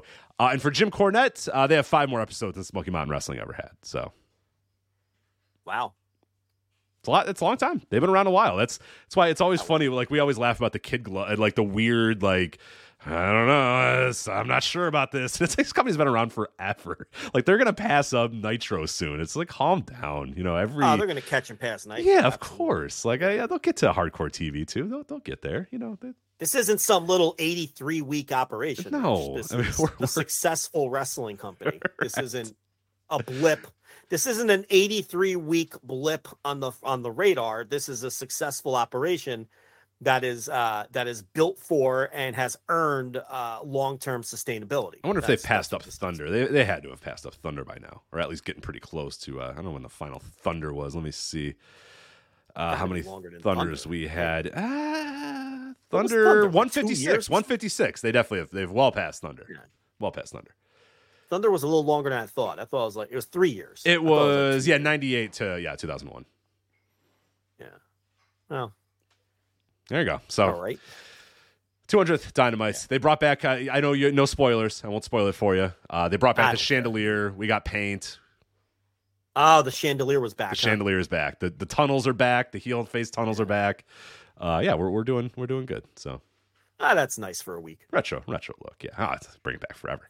Get rid of that video board. Retro, all the way back to To 2019. the halcyon days of 2019. Yes, Those are the before times. yes. Oh, kind of is. innocent days. Yeah, exactly. It, it it's one of those things. The pre-COVID feels like it was like 2019 feels like it was equal parts like not that long ago and then also like 25 years ago. It's it's so weird. Like certain parts I'm like, "Oh yeah, that wasn't that long ago." And then other times I'm like, "Oh my god, remember how long ago that was?" But uh we also have uh, some uh, build and matches announced for All In Wembley. Joe, I don't want to spoil it for you, but Adam Cole, well, I'm going to spoil it for you. Adam Cole and MJF is official for All In Wembley. We have a match for All In. Are you ready? Excited right. about that? Yes. There you go. We also uh, we know that you can purchase it on pay per view now. Uh, this was earlier in the week. Dave wrote this, but I guess AEW did clarify this today on the show. Uh, Dave wrote, "Sources have confirmed to us that Comcast, while now not advertising it yet, is scheduled to air All In on pay per view on 827 from Wembley Stadium with a $50 price tag. That would mean it would be on in demand, and all the cable systems would be expected to be carrying the show as well. Um, so." Again, they've yet to announce it, but then they did announce it today on Dynamite, so we're good to go. AEW. So what in. de- what de- what deal fell through? Uh, I don't know because there is no reason to wait this long to bring it up. So Yeah. So don't know. I- I- the old, oh, we can't say how you can watch it yet because well, I'm guessing something- Max.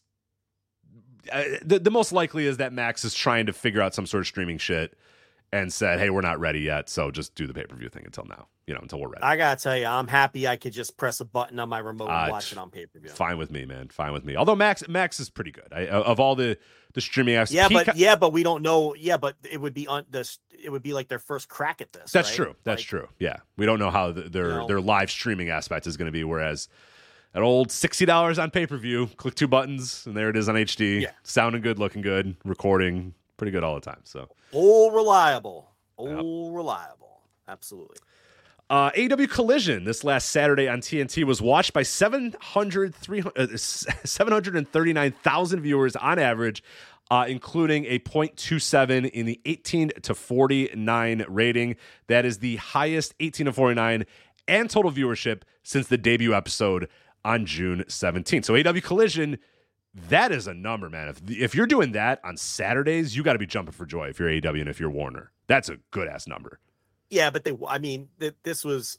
We knew, based. You know, when they cut those promos on Dynamite. The first thing I said, and I've I said this on tape, was all right. They're popping a number on Saturday because those promos, particularly MJF's, were incredible, and it was the uh, right program, and it was also the right tone the week before on Dynamite to. You know, I don't think the silliness would have worked that week that week you needed MJF to go out there and cut a serious promo on F- FTR, and he did. And um, you know, those promos were great, and the match drew. And really, the whole collision, you know, the the CM Punk Ricky Stark segment drew as well. You know, that's kind of gotten lost in this. Is that segment did very well, the main event did very well, and some of the other segments obviously dipped a little, but yeah, that's a really good number. I mean, that's going to be one of the best, better collision numbers in the in the in the in the near term. Yeah. you know, it's not going. to You know, they because they, had a huge match and they built it well, and you know that's what happens when you have a huge match and you build it well. So, great number. I think it was an, an awesome show too. I, I, I wrote. Uh, I'm tr- we're trying to do a little bit more coverage of, of collision. So uh, it's always you know Saturdays are tough. It, it- Saturdays are gonna be tough in the summer and, and and you know the fall maybe open up a little bit. So in terms of like audio coverage on that on, on collision, I, I don't know. That's that's TBD. Like it's something that I'm I'm sure we would love to do and we want to do on, on our Patreon, but it's it's not as easy, you know, to do, you know, Saturday nights and you know Sunday mornings are always kind of tricky too. We'll, we'll figure out something, especially in the fall. I can definitely figure out something. But uh, you know, I watched that episode and I was compelled to say, hey, I, I got some stuff that I want to say about this. I can't really sit down and do an audio show.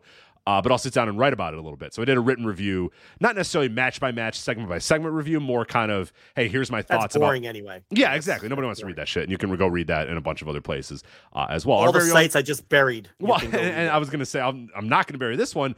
Uh, Suit Williams, who obviously is, is a writer for our site, uh, does that for F4WOnline.com every Saturday night. So if you want a, a a breakdown of everything happening on the show, Suit does a fantastic job of that over at F4WOnline.com. But you know, I'm trying to write it from the standpoint of okay, you all know what happened on the show, but let's talk about it. Let's let's talk about what this meant, what it could mean, and all that sort of stuff. And I thought there was a lot of different stuff on that episode of Collision. I mean, I, I am really, I'm all in on Collision. I, I, I- I love the show. I think it's a very, it's a welcome change um, for the AW. You know, just uh, in general, and that's nothing against. Like, I, I'm not as down on on some aspects of Dynamite as maybe you are or, or other people are. I I think most of Dynamite is still fine, and, and most of it is okay. There's one or two segments every week that's just kind of like, oh Jesus Christ! But you know, Collision does not have any of that. Collision's got exactly the type of wrestling that I want. It, it, it it's very it's very basic. It's very simple in that sense. It's promos, it's matches, and that's it. And that's and, and you're pretty much guaranteed, at least from the you know the standpoint of thus far, you're going to get a good main event like that that you're to get a solid as hell main event. It's to go multiple segments. It's to last you know 20 minutes plus for sure. And yeah that that i look forward to that. It's like all right cool. I'm to know i'm to get that. And it's like you're i'm not saying that you're not getting that on dynamite but there's something comforting about a collision. You kind of know what every episode of collision is going to be. You're going to start the show off. People are going to cut those promos backstage looking at the camera. You're going to get a match. You're going to get a promo. You're going to get a match. You're going to get a promo. And then you're going to get this big time main event. And that's fine by me, man. You know what I mean? That I I I like a very simple wrestling show sometimes, and a collision is definitely doing that. And and yeah, it's been it's been a very good show. And and in that write up that I did, I compared it to where Rampage was at this time, and we talked about that. You know, when Collision got announced, is can they resist? Can AEW res- resist the temptation to just make this another show? and then you know now knowing that it's going to be the CM Punk show for for for all intents and purposes, and it's going to probably be the FTR show for a lot of the time as well, and other guys are going to come and go and come and go or whatever. But if it's going to be the Punk show, and Punk's going to hang around, that's gonna that's gonna be a show that's going to matter. It's just going to have to matter because he's on that show because he matters, and no matter what he's doing, it, he matters. And there's enough guys on the show that do matter. And just overall, like you can tell from the booking and the way the show is still being thought about and and and and and internally discussed and booked or whatever that this is not Rampage, which is good. Like and and I didn't think it was going to be Rampage, but now we have the body of evidence that you know seven or eight shows in, this thing is not Rampage because seven or eight shows into Rampage, we were already starting to see Rampage. You know, it's like you had the Punk episode in episode two, you had a few episodes here and there. Um, you know, you had a couple episodes, you know, that, that, and then there was that brief Mox period where they had Moxley on Rampage for like two weeks straight or three weeks straight or whatever, and it was like, okay, Rampage matters again, and then it didn't matter again, and now Rampage is whatever it is. Now, I didn't think Collision was going to be there, but I like that now we can, I think, pretty definitively consider that Collision is not going to be Rampage. Now, in a year. I don't know if Punk gets hurt. I don't know. I you know who knows. But at the end of the day, Collision does feel like it is truly not a B show, not a C show, but a but but feels right now like a one A one B show with Dynamite and and. Dynamite still obviously being the 1A, it being the, the flagship show of the, of, of the promotion, but Collision feeling like a very important 1B show as well. And that that it's made it appointment television for me. I, am not missing an episode of Collision. That happened very quickly with Dynamite or uh, Rampage, where it was like episode four or five. I was like, all right, I, I, don't think I need to watch this unless somebody tells me I have to watch it. That's not the case. Of Collision. Collision's an every week watch for sure. Yeah, I've done a great job with it. We talked about it last week or whatever week that was. The one thing I'll say is CM Punk. I, if I were Tony Khan, um, I know it's delicate trying to uh, corral CM Punk. But uh, I would pull him aside and I would tell him to cut the shit with the collider with the collider stuff. Don't encourage a split of your audience. Don't encourage the tribalism between your own fans. I think that's a there. There's zero upside to that, and I don't understand why. Uh, you know, and I guess Punk is real. You know, it's Punk and FTR. Those are the ones doing this shit, and it's like you know, why are you encouraging division among your fans? You know, it, it's it's it's it should be all AEW. You know, it's unfortunate that all these adults can't figure out a way to get along, and we have to sequester them away from each other. That's pathetic to begin with. But you know, why encourage the fans, and why encourage this divide? You know, Punk really needs to get off Instagram posting about colliders. No, just stop right there. And, you know, Wait, hold on. Start your sentence with Punk just needs to get off Instagram. Is probably the way to go. Uh, you know, it's like I understand Punk wants to work with these guys. They don't want to work with you, man. And I wish they did want to work with you. I think we all do. But, but I understand why they wouldn't want to work with you. And you just have to accept that. And this passive aggressive shit and dividing the audience and encouraging the divide of the audience is something where if I were, if it was my company, I would nip that in the bud and put a stop to that. I see no benefit. Right. E- even if you had, would you say, even if you had a long term, even if you said in a year's time, we are doing this and everybody knows it and everybody's sort of on the page of knowing that we're going to do this, it's still probably not a good idea to, to, to go that far with the story to have people you know the crowd divided in terms of what show versus show A versus show B or whatever. Like even even if like the long term plan is to have an elite versus Punk and FTR match or whatever or feud or whatever, you, I I still think that that's probably not the direction I would go. Is having you know a member of my roster try to say that my show is different than that show or it, it's just a little strange a difference fine but it's like this whole thing like oh we have our fans and they are collider like yeah yeah on. yeah. It's it's dork. It's, it, dork it's just it's it, it's it's already a situation where this fan divide was going to exist but why encourage it to exist? I, I just do not see the upside. So that's something i would put a stop to but yeah I, my you know collision's a great show. I you know i think it's you know, eh, for all the reasons we talked about last week. It's just it's it's different than Dynamite, and that's a good thing. It's different in good ways, and I really like both shows, and I'm glad that they both exist. So that's Collision. Uh, of course, uh, I, I, will. Uh, we'll keep our coverage going on on on, on flagshippatreon.com. Again, we don't. I, I can't guarantee what it's going to be moving forward, but written stuff, audio stuff, we'll, we'll, we'll cover it. We'll cover it as much as, we can. It, it's probably never going to be a weekly thing that we do, but it might. Who knows? It might be, but yeah, it's hard to it's hard to say for sure. So, uh, you know, people saying, "Hey, you guys got to cover Collision. Why don't you cover Collision?" Like, you know, we, we we watch Collision, we know, but here's the here's the thing. Here's the thing. I've said nothing when people have asked me because if I'm going to do a collision review of some type, I'm not committing to it until I know I could do it every week. Right, exactly. Without fail. And like this week, I can't. To... so if I did an audio show last week and said, "All right, welcome to the Collision Weekly Reviews" or whatever, and then this week I can't do it, so it's like, well, that sucks. It's not what I'm going to do. Yeah. yeah, I'm not. I, I, you know, and it's like because if you say you're going to do something and you want people to listen to it, you have to do it, and especially and and on, forget asking people to pay you to do something. I mean, you know, leave that part of it even out of it. If I say I'm going to do something um, if I say I'm going to do this show every week, I'm going to do this fucking show every week. If I say I'm going to cover Dynamite every week, I'm going to cover Dynamite every week on that review. I- I'm not going to pop in and out and do collision, you know, at my convenience or when I can squeeze it in. No, if, if I'm going to do it, if I'm going to start doing it, it's because I know I can do it every single week without fail for fucking who knows how long. So I don't feel like doing it anymore or it's not something that I feel like people want or need anymore. And right now, I just can't. So, well, maybe that will change next week. Maybe that will change next month. Maybe that I, I don't know, but um, I've thought about it, you know. But I, I just, you know, I'm not. I, I, I have to know I can do it every single right. week into Same. perpetuity if I'm going to commit to it. Right. So you, you'll get stuff, you know, for now. But yeah, we we can't guarantee uh, every single week of that. But uh, Thursday Dynamite reviews, you can guarantee uh, flagshippatreon.com, patreon.com slash voices of wrestling. And uh, yeah, 200 Dynamite just went off the air, so that will be uh, tomorrow on the Thursday uh, Dynamite reviews. I think you're going to like the show, Joe. I think uh, I think you'll enjoy uh, old Dynamite 200. But uh, that is a discussion for another day. Let's talk about. Uh, let's get into the world of, of WWE. or do you want to do G? Do you, do you want to do G1? Maybe need a break. Maybe I want to do I want to do WWE last. I yeah, let's let's let's put them last. I can't stomach it, including I, the Vince McMahon stuff. We will we will do that last. So I uh, you didn't have to watch know. NXT. For the record, I said I would watch NXT. You did not have to, and then you did. I I don't know. I've got to. I have to really sit down and think about what I want to do moving forward with WWE because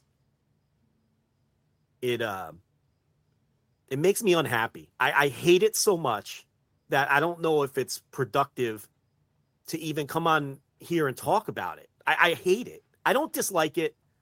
I, I think the entire company is fucking trash. I can't stand anything about it. NXT is the worst fucking thing I've ever seen in pro wrestling. I've said that many times. not good at all. And this, believe me, this Great American Bash did not change my mind. It was awful. I hate the way it's presented and everything. I just I, I can't anymore, and I don't want to be that guy. I guess I I don't know. We'll, we'll get there when we get we'll, there. We'll get there when we get there. Yeah, let, let, please do New Japan instead. yes, please. absolutely.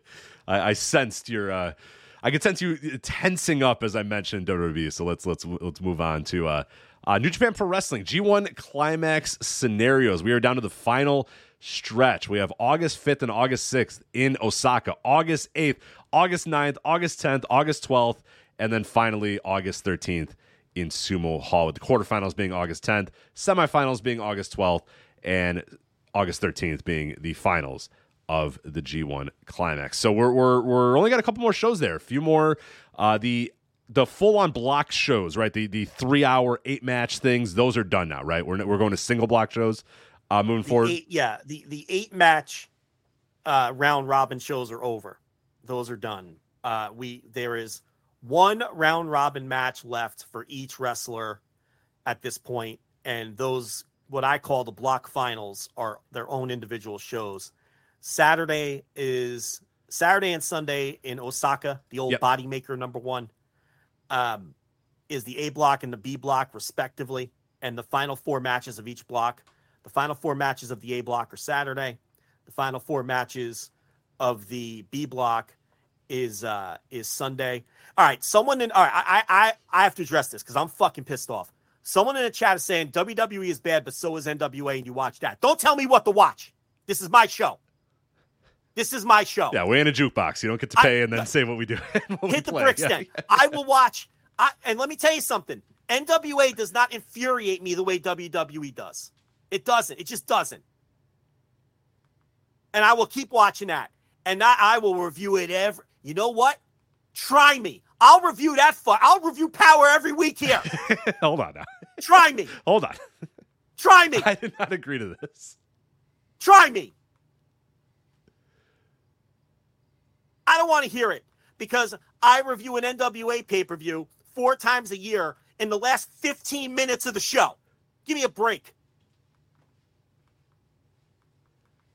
Also, we have to because that if we don't, me. nobody will. Yeah, who else is reviewing NWA? Okay? Well, you think we're opening with it? I do it in the last 15 minutes of the show and I'm half asleep. All right, you can live with it. And by the way, this is my show. Right. I'm going to do whatever what want. I want to review. Exactly. That's the bottom line. That annoyed me.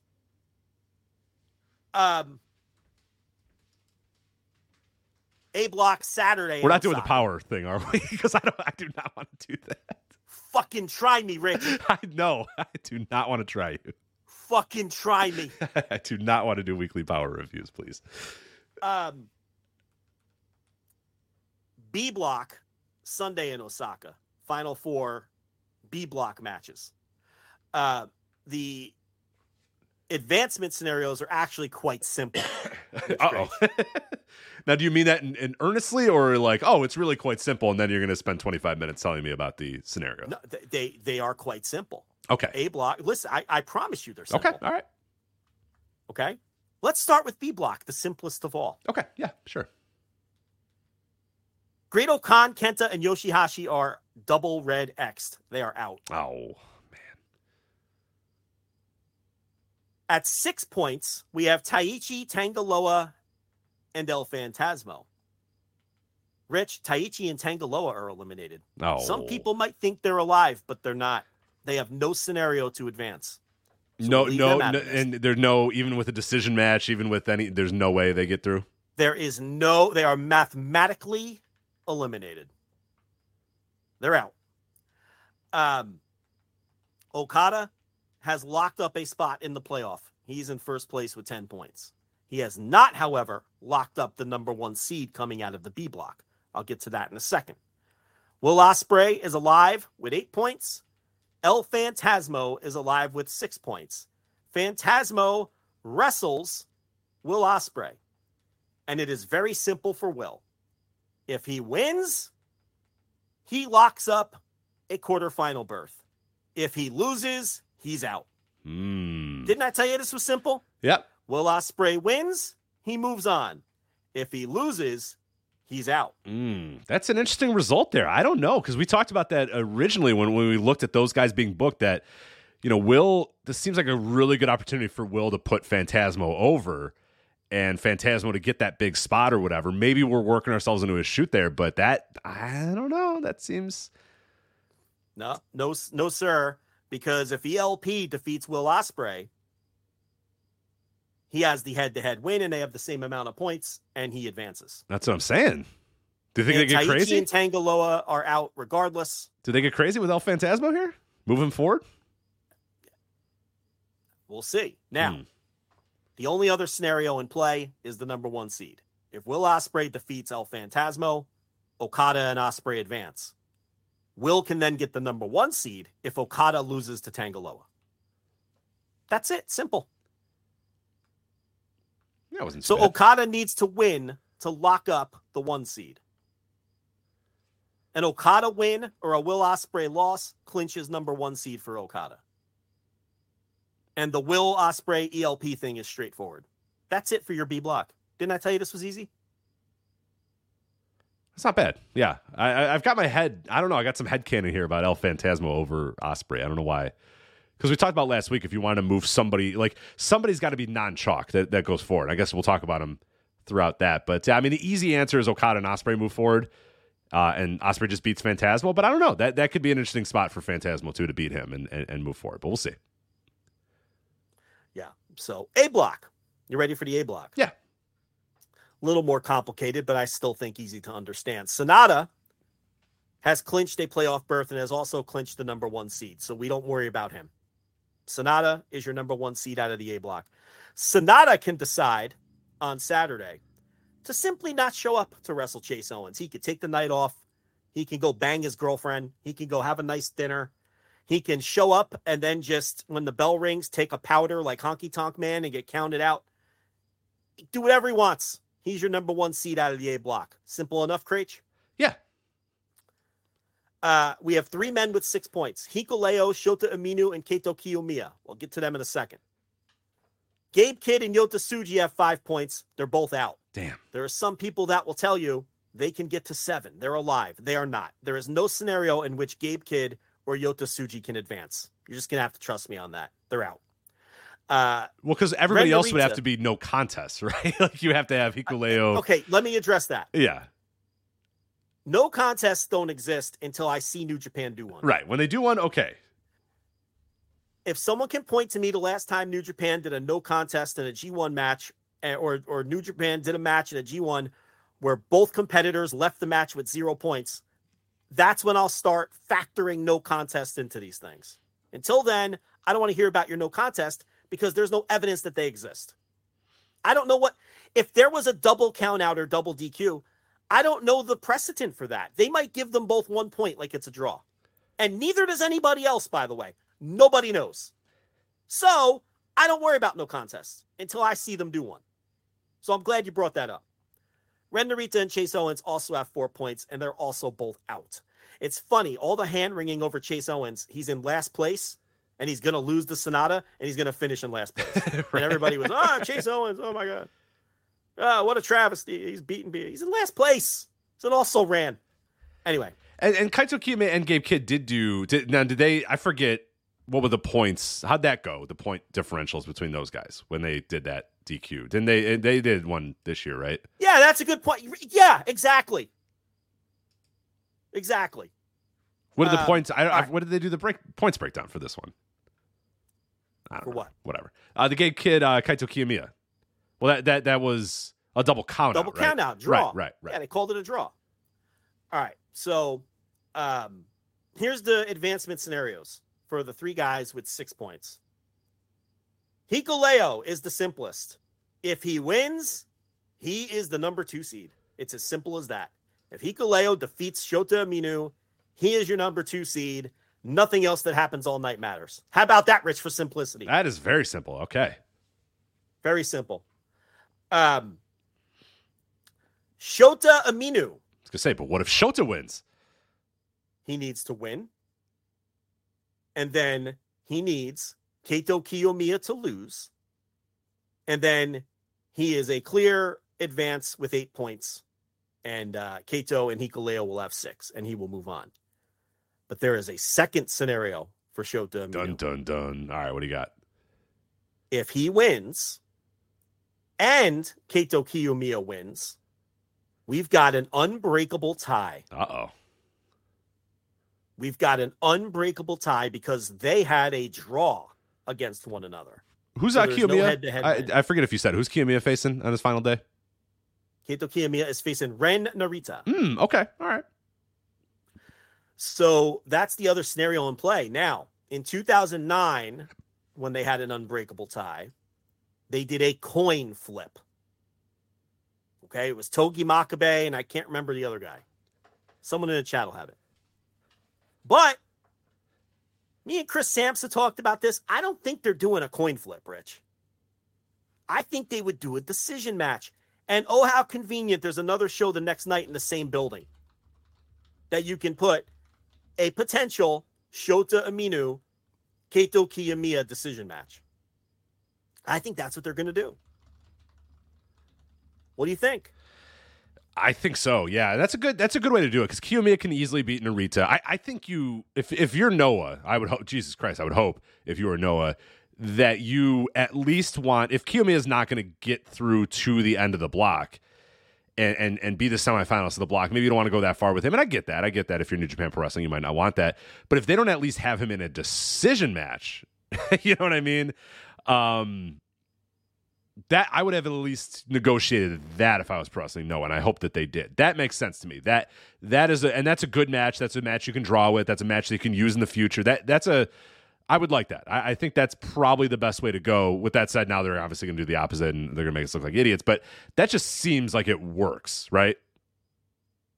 So the 2009, it was Togi Makabe and Tanahashi tied for first, and they had a draw in their match, and they did a coin flip. That was the opponent. So, I, I yeah, I don't think they're doing a coin flip. I think it makes a lot of sense. Here's the thing.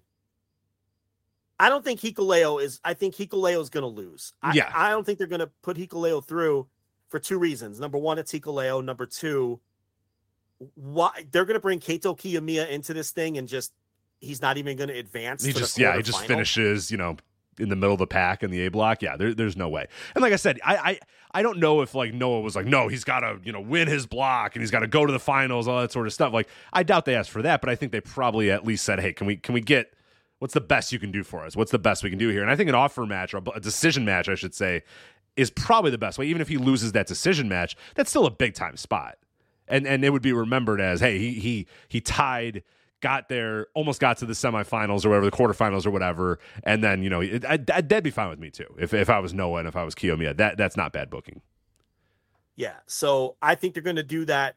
They're going to. I think you're going to end up with Shota beating Hikuleo. I think Kaito Kiyomiya is going to beat Ren Narita and then we're going to have this tie. And I think the decision match is on the table. I think that's what fans would want to see. Or they're just going to be like, fuck pro wrestling, Noah. Ren Narita, beat, Which is possible. Ren Narita beats Kaito Kiyomiya. And then the winner of Hikuleo Shota Umino goes through. And here's the thing I want to say this. If that happens and Kaito Kiyomiya loses to Ren Narita or Kaito Kiyomiya doesn't advance, Okay. I don't want to hear a word from the Deep Puro nerds or the Noah fans. Oh, it's over. Yeah, it's over. About how new. No, no, no, no. That's not where I'm going. About how New Japan uh, booked him so poorly and they, he didn't even get out of his block and this is a disgrace. The heat should not be on New Japan in that scenario. The heat should be on Pro Wrestling Noah, because if Pro Wrestling, if New Japan comes, if New Japan comes to them and says, "Yeah, we'll put this guy in the tournament," but here's the thing: He's finishing in fourth place in his block. and they said, ah, sure. no problem. That's on Noah to say, well, no, we don't right, want this right, guy right. in it then. You're not going to embarrass him like that. You have to treat him with some dignity and respect, or we're not, or the deal's off. That's on Noah. That's not New Japan's problem. That is not New Japan's problem. Blame his home promotion if that plays out that way. And here's the thing his home promotion doesn't give a fuck about him anyway. They book him worse than this. All right, he won the N1 last year. Nevertheless, Rich. Oh yeah, and he's like you know, lengthwise one of the longest reigning you know GCW uh, GHC not GCW GHC heavyweight champions. Uh, you know, yeah, yeah, but it's like, yeah. No, but you get the idea. In between They all that, yeah, in, in between all that. Well, what's interesting is like, you know, from New Japan's standpoint, I guess Noah's standpoint too, thinking about you know the logistics of this, you have Kiyomiya and Okada right there if you want to have it happen, right? Yes.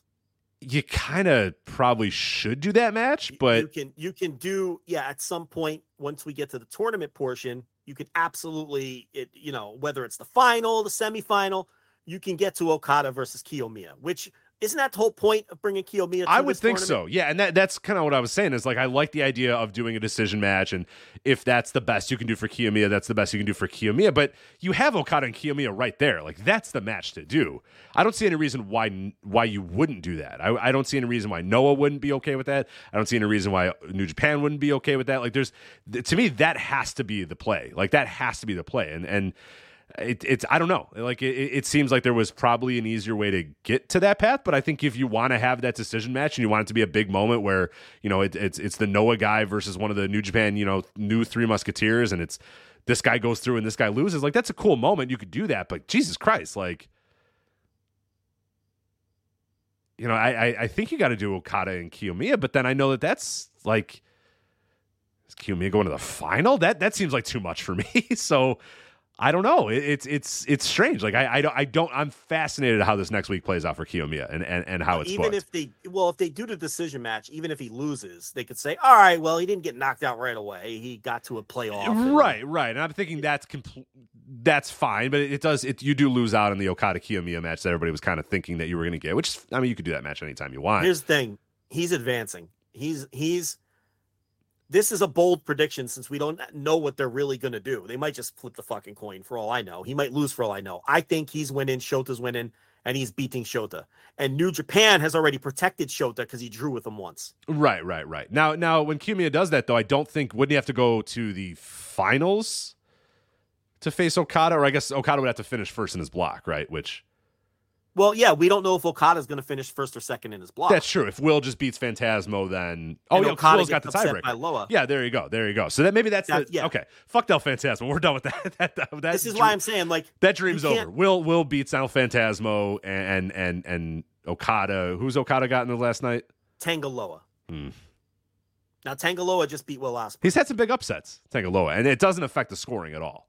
It- it- no, Tangaloa's out regardless. Right. So, ma- okay, maybe that's your play then. Is is have him get some two big scalps here, move Ospreay to the top of the block, Okada second place, then you get the Kiyomiya o- Okada in the semifinal, and then you know Okada can, semifinal, Okada can beat him yeah. obviously, and, and and that's enough to to placate everybody. Probably. Or maybe it's the final. Why, would? yeah. why I mean, I guess it's not impossible. That, that it'd be. That would be very much played. That, that, that New Japan books him better than, than no one. Well, yeah, no, no. You know what the ideal scenario is? The ideal scenario is an Okada Kaito Kiyomiya final, and honestly, for the story, it makes more sense for Kaito Kiyomiya to win. yeah. Seriously. And th- then you have Kaito Kiyomiya headline the Tokyo Dome. And then you know why that that's ideal because then New Japan objectively books him better than Noah does. and then we will be right. And- the most important metric has- of all, we will be right about our arguments with 17 year old Correct. nerds on Twitter. right. In that New Japan did more to get the guy over in three weeks than Noah did in seven Right. years. So That- you're right. The most important thing is we would be right in that scenario. So okay, I like it. nothing is more important than us being right. So for our that's what I dumb feuds. right. That's right. So that's your A block and your B block. Didn't I tell you this was easy? Yeah, not bad. Enjoy all your favorite sports like never before at BetMGM. Sign up using code Buckeye and receive up to $1,500 back in bonus bets if you don't win your first bet. When you register with BetMGM, you'll get instant access to a variety of parlay selection features, live betting options, and the best daily promotions in the business. And with BetMGM at your fingertips, every play and every game matters more than ever. Place your money line prop, or parlay bets with the king of sportsbooks today. Sign up using code Buckeye and receive up to $1,500 back in bonus bets if you don't win your first bet. BetMGM and GameSense remind you to play responsibly. 21 plus and present in Ohio, subject to eligibility requirements. Rewards are non withdrawable bonus bets that expire in seven days. Gambling problem? Call 1 800 Gambler in partnership with MGM Northfield Park.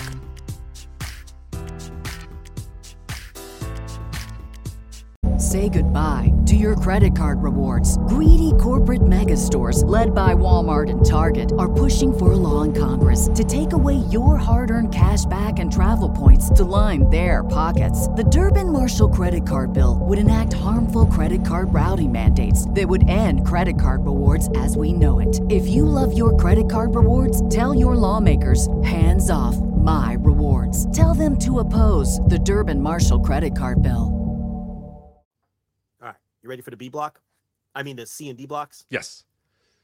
So that will be you take Monday off, you come back Tuesday in Kanagawa at the Yokohama Budokan for the uh, C block. And then Wednesday, next night, Shizuoka and the Act City Hamamatsu for the D block. Um, what do you want first, C block or D block? Uh, let's go C. Let's go in order. You want to go C? Yeah. Uh, C is very easy as well. They're all easy. For Finley, this is very simple. It's uh, well, I'll give you the standings. Finley, Evil, and Kingston have eight. Tama Tonga and Shingo have seven. Mikey Nichols, Henare, and Ishii are out. So we don't worry about Mikey Nichols, Henare, or uh, Big Tom Ish. So for Finley, actually, I'll make this very easy for you. For Evil or Finley, Finley faces Kingston, Evil faces Shingo. They win and they're in. Seating to be determined, but they win and they're in. Um, Kingston actually has uh, multiple paths here that those guys don't because Kingston is in with a win over Finley or a draw. Kingston doesn't even have to win, he can draw. Unless Uh oh. Shingo and Evil also have a draw. Draws a plenty. You got all that? I got it. So so if, if yeah, there, there's eh, so if both of them draw, what happens then? What are we doing? Okay. If Kingston, Finley, no, Kingston can advance with a draw Right. unless, Unless- Shingo and Evil also draw. Then- Unless those guys Now- draw too. Yeah. Finley advances with a win. Finley can also advance with a draw, but only if Shingo and Evil do draw. So that's your answer. Oh, so if they both draw, then Finley's got it. Then Finley's in. Got it? Yep. All right. So Evil advances with a win. He has the simplest scenario of all. Shingo has a pretty simple scenario as well. He advances with a win and a Tama Tonga loss. That's it. If Shingo wins and Tama Tonga loses, it doesn't matter what Finley and Kingston do against one another. Got it, Rich? Got it. Yeah. Tama Tonga is alive, but here's what's interesting. He has no clear advancement scenario. Here's what I mean. so he's not dead, but there's no scenario that lets him. No, no, no, no, no. Okay. He has no clear. He has no free and clear advancement. Listen, for in order, this is Tama Tonga's only hope. He has to win, combined with a Shingo loss to Evil, and then what that gets Tama Tonga is a play-in scenario with Shingo, Okay. similar to Shota and Kaito. Yeah, they're they're not doing that with uh Tom. I I could buy it with uh, Kaito and Kiyomiya and uh and Shota Umino. I'm I'm not buying the Tama Tonga Shingo Takagi playoff, but I don't know. I can't X him out though. He's not He's mathematically not done. He's not done. That that would be that would be a bold thing for them to do in the C block. But who knows? You're right. It's not it's not impossible. It's not an X. You can't throw the X on there I yet. he's not mathematically eliminated. I can't X him out. Okay, because there's a there's a that's actually he doesn't even need a million different outcomes. He just needs a win and a Shingo loss, and then he has to beat Shingo head to then the playoff. Yeah. The, because remember, Tama and Tama Tonga and Shingo had a draw, so there's no you know, so they'd be tied for that second seed. Evil would advance. Okay, and um, you know, so that that's that's what he would need for that. Now, listen. there is a possibility for three and four way ties, but I'm going to make them simple for you. Eddie Kingston wins them all.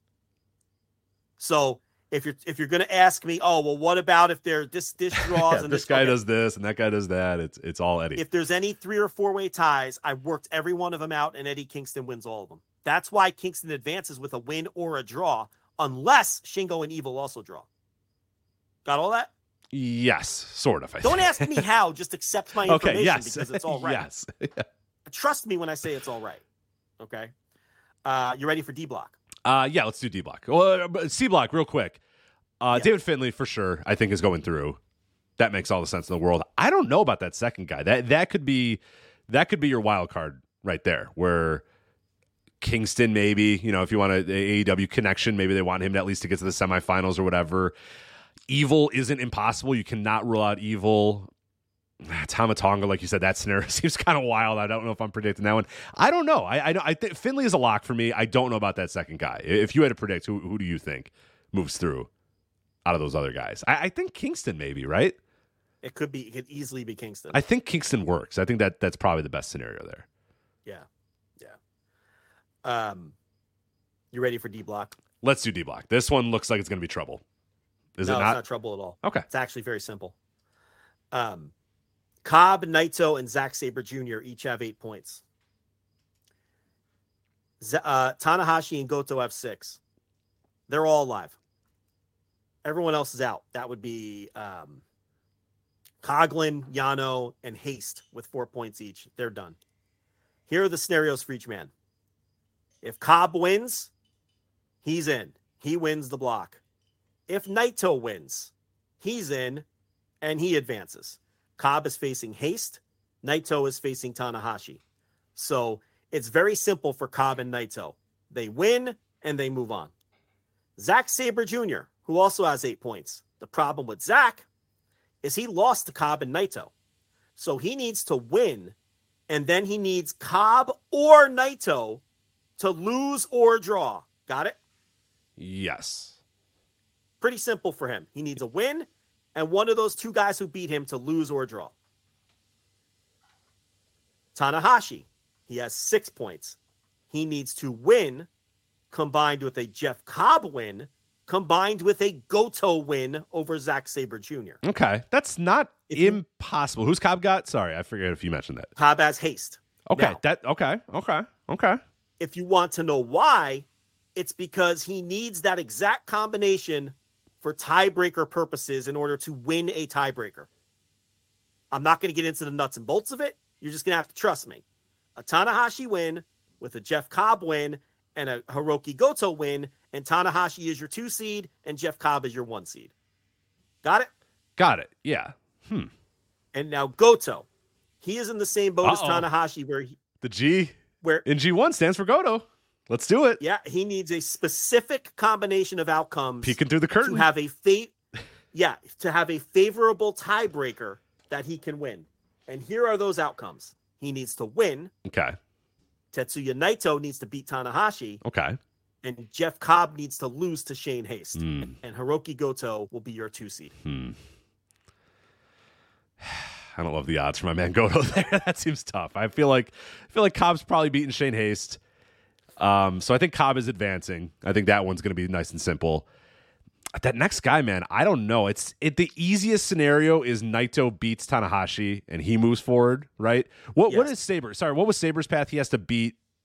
he has he needs a win over goto and then cobb or naito have to lose or draw Wait, so Sabre's facing Goto or Goto's facing?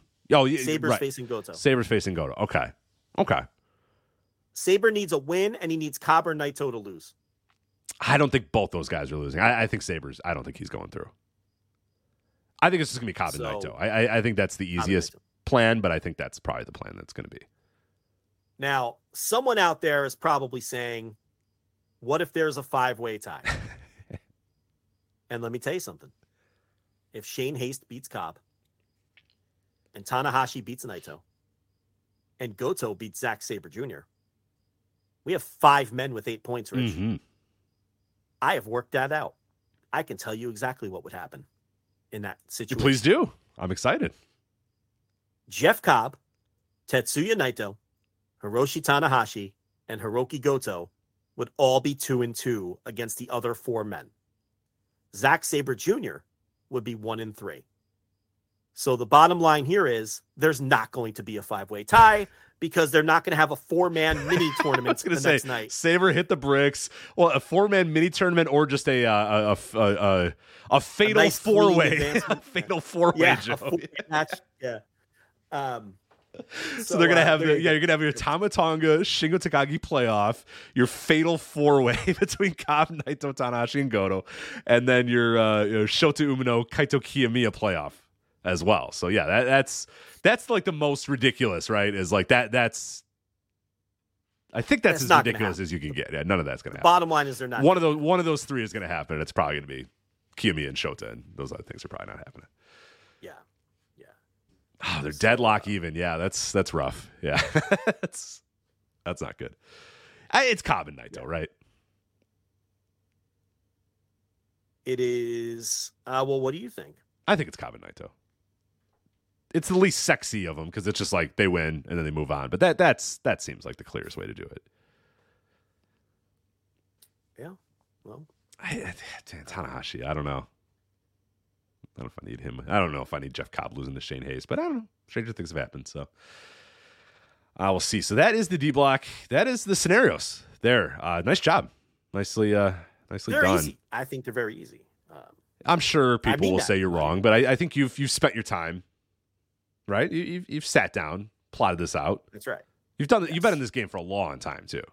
Long time. G1 math. I can I can get into the nuts and bolts of some of these and explain to you why people are eliminated that are already. I mean, you know, I get into all the tie scenarios that I have lit, but you know, I gave everyone See, you know how I did it? NFL style. They don't give you every single scenario of advancement. They tell you the clearest scenario of advancement for each team. This team needs to win, and this team needs to lose, and this team's in. That's what I gave you for every guy that's alive. What they need to do to move on in the cleanest way. And I really don't think a lot of these are that complicated. The big question is are they going to do a decision match in that A block? Maybe they'll just flip the fucking coin and send Kaito home because he called heads. right. Sorry. Sorry, pal. It was tails. And he goes, ah. yeah. Ah, ah nuts. darn. ah, peanuts. All right. Well, thank you. Thanks everybody for having me. You know, and he's wearing his Right. robe or whatever. He comes in the ring and he's got his robe on. They flip Right. the coin. Ah, nuts. All right. Well, thanks everybody. Ah, Bye. well, yeah, yeah.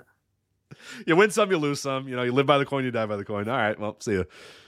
I gotta go. That would stink. Yeah, don't do that. I think they should have a match, but uh, we'll see what ends up happening. So there you go. That is the G1 Climax scenarios. Uh, again, final stretch here. Daily G- G1 audio reviews of every single show on our $5 tier at flagshippatreon.com, patreon.com slash voices of wrestling, and voices of wrestling.com slash patreon. Just a few more left to go. I know the finals you usually don't do because you and I do that on on this show. So I think you have what one, two, three, four, four, uh, five, six shows left to go on the Daily G1 audio, right? And then we'll do the final, obviously, on on this show Yes. if that works out for August 13th. When is that? Yeah, it works out perfectly. Yep, next Sunday. Perfect. So we will do that. Yeah, we'll do the final review on uh, on the flagship. But uh, you get uh, what one, two, three, four, five, six more shows on the daily G1 audio flagshippatreon.com. All right, So- update.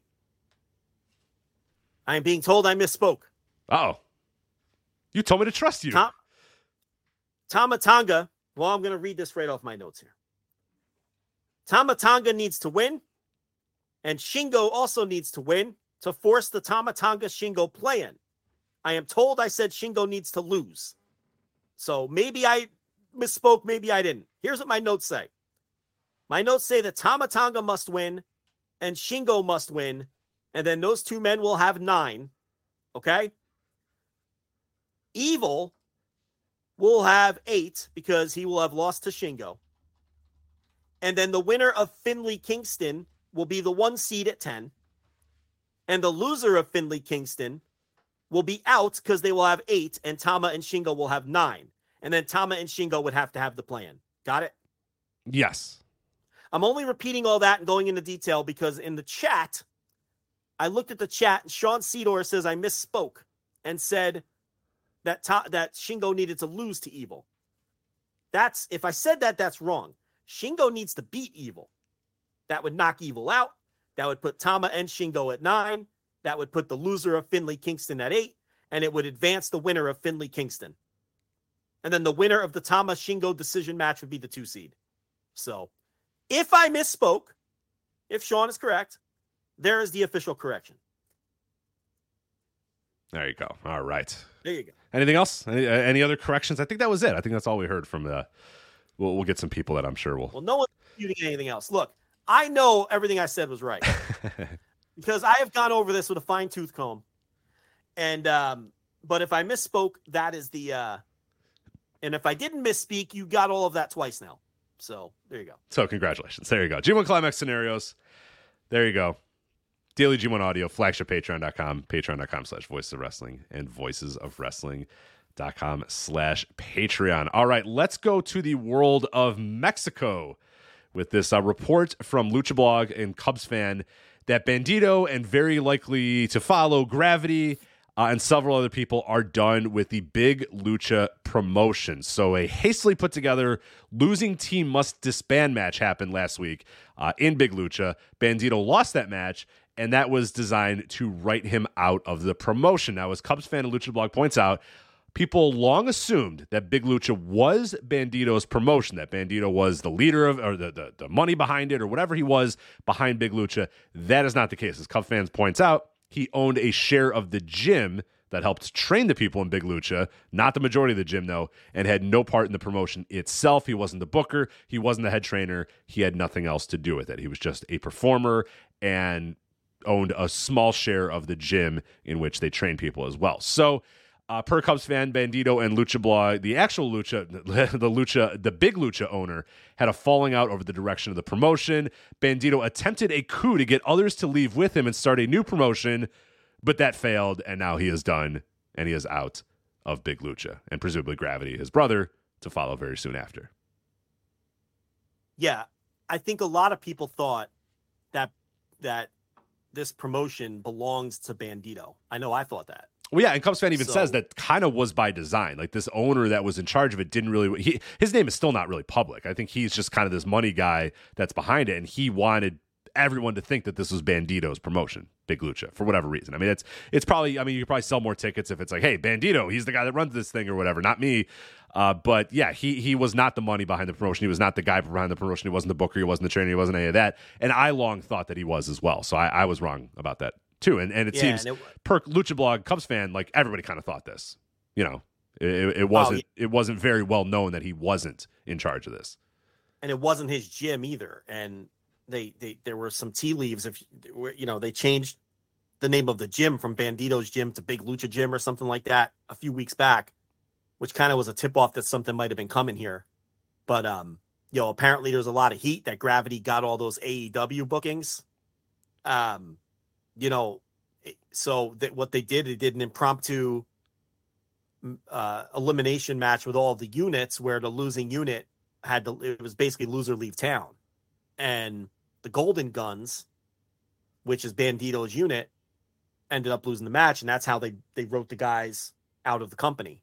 The the problem is that was the top babyface unit in the company and had like all the big stars. Bandido commander uh gravity uh galeno del mal who got had the breakout at wrestlemania weekend.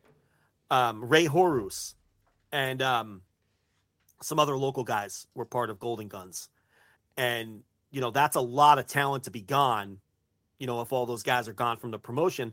And then, you know, I think Cubs even said that there's a chance that some other stragglers might back Bandido and, and leave the promotion too.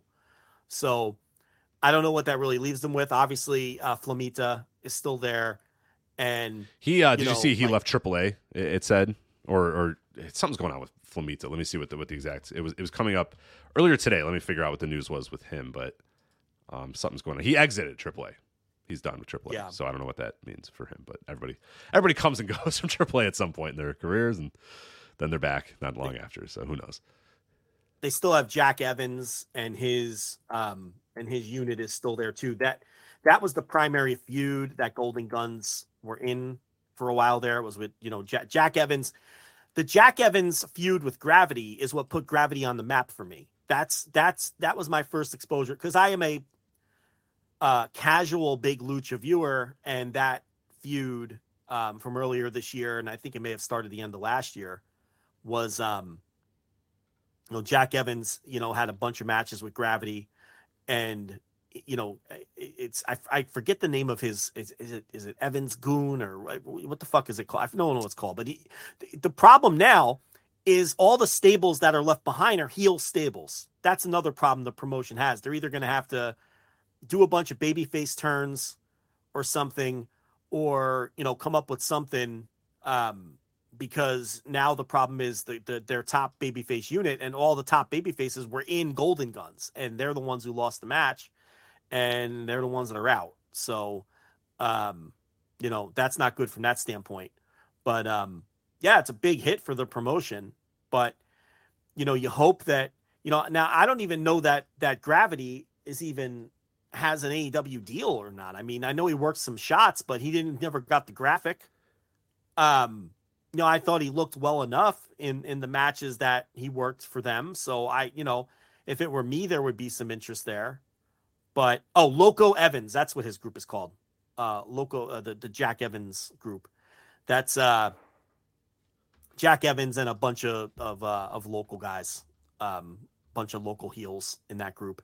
In fact, I'm pulling it up on Cage Match, and no one else in the stable even has a Cage Match profile. Oh, boy. to tell you how local they are. yeah, yeah, Yeah. that's- Um, you know, but it's a it's a Mexican indie. I mean, you know, it's they're to use guys that you know aren't. It's not as big. high Yeah, the name does. Uh, the name says Big Lucha, but they they ain't that big. So they're all the NXT. star well, most of the stars were in golden guns you know and that that's kind of what the problem is here but um i it, to me it was shocking because i'm one of those people who thought it was bandido's promotion so the fact that he's getting squeezed out and the fact that he tried to like you know round up the boys right. All right, everyone's off. with me, right? And they're like, eh, not today. and then he didn't have a money backer either. Like it's just, well, where are we going? Like, like the, the, the, obviously this promotion had a money backer that wasn't Bandido. Like you can't just start something up without a without a new money backer. You know, so that's that's a problem too. But you know, as far as where all these guys fall or land in the landscape, you know, in terms of CMLL AAA, you know, that's that's probably better for someone else to speculate on than us. You know, uh, just keep an eye on Lucha Blog, I guess, for that. But um, Probably a good time Anyway, to bring him back to uh, AEW, right? Been a while. who for who? Bandido.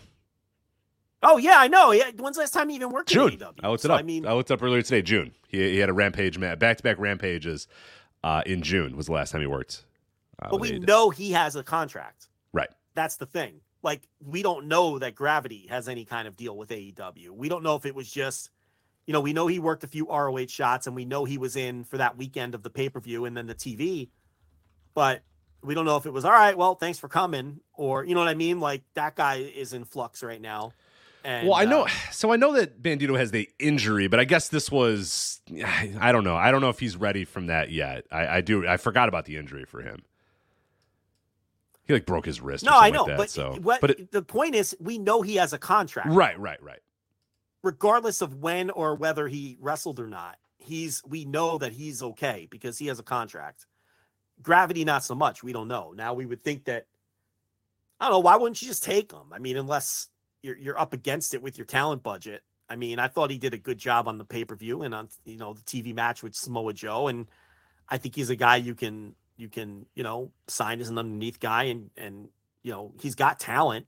I mean, I, I, you know, I talked about it last week. I think it's a little early for him to be on TV for sure, you know, and I think Cubs maybe even wrote about that, how there were veterans who were like jealous, like, why the fuck is this guy getting opportunities in AEW? You know, and that kind of led to some of the friction with this other situation. But I mean, what the fuck? I mean, that's pro wrestling. How, when has nepotism not mattered in pro right. Nepotism and I mean- youth uh, matters a lot. It will always matter. Getting getting your horns in it, or getting your teeth in on a guy that's young and just so happens to be the brother of you know another guy that's a star. Yeah, nepotism's always ruled in, the wrestling world, and and and youth and and the, the desire to have youth and the desire to you know that that's always been big. So you get a young guy that's the brother of a big time star. Yeah, of course you're going to do whatever you can Yeah. to So- put him on TV as much as he can to try to get him. And, and they did. Hell, that guy was in there for, you know, whether or not he has a contract. He was wrestled like, you know, five or six times on AEW television over the course of a couple of weeks. So uh, they definitely uh, used gravity uh, a, a, a bunch. But uh, yeah, it's interesting uh, what's going to happen with Bandido moving forward. But uh, yeah, Did I, you see? Did you see Samoa Joe do Gravity's walk to get out of the way of the the, the you know you know Joe does that yeah, yeah, spot yeah. where the guy does a crossbody and Joe just casually walks away. But against Gravity, he did Gravity's moonwalk, not the the Michael Jackson style moonwalk, but like the you know what I'm talking like the way Gravity does his entrance with the with the big astronaut steps. And Joe mocked him by doing that spot by doing the big astronaut steps. I thought that was fucking Yeah. hilarious. Joe's the best. Joe's awesome. That match ruled. he really is the best. Yeah, he's incredible. Ah, there you go. So never a dull moment in the world of uh, uh, a lucha. But yeah, if you want to read more about that, uh, Cubs fan has a very, very, very detailed report. It's uh, linked in our uh, topics and run sheets. If you're a uh, Patreon member, uh, five dollar tier, you can read that. But uh, luchablog.com uh, as well. Just a, a huge amount of detail that we didn't even get into. He he's got all the nuts and the bolts of it. We just kind of gave you the uh, the cliff notes, the the biggest points that you need to know. Uh, about that, but uh, yeah, that's uh, well, interesting story, and uh, hopefully I have Bandido. so much CMLL to watch. I basically have the entire month of July. Um, I, So, you know, I'm you very know- behind as well. So maybe I, I need to do that too. I need to kind of push some of this other shit up to the side and, and start watching some CMLL again. yeah, I, I gotta I gotta watch the July, and then uh, you know maybe if there's some talking points there, I could um do we could do another roundup of it uh next week's show or the week after, whenever um all that gets watched because as long as it stays interesting, I'll keep talking about it. And they definitely had just breeding results and and everything.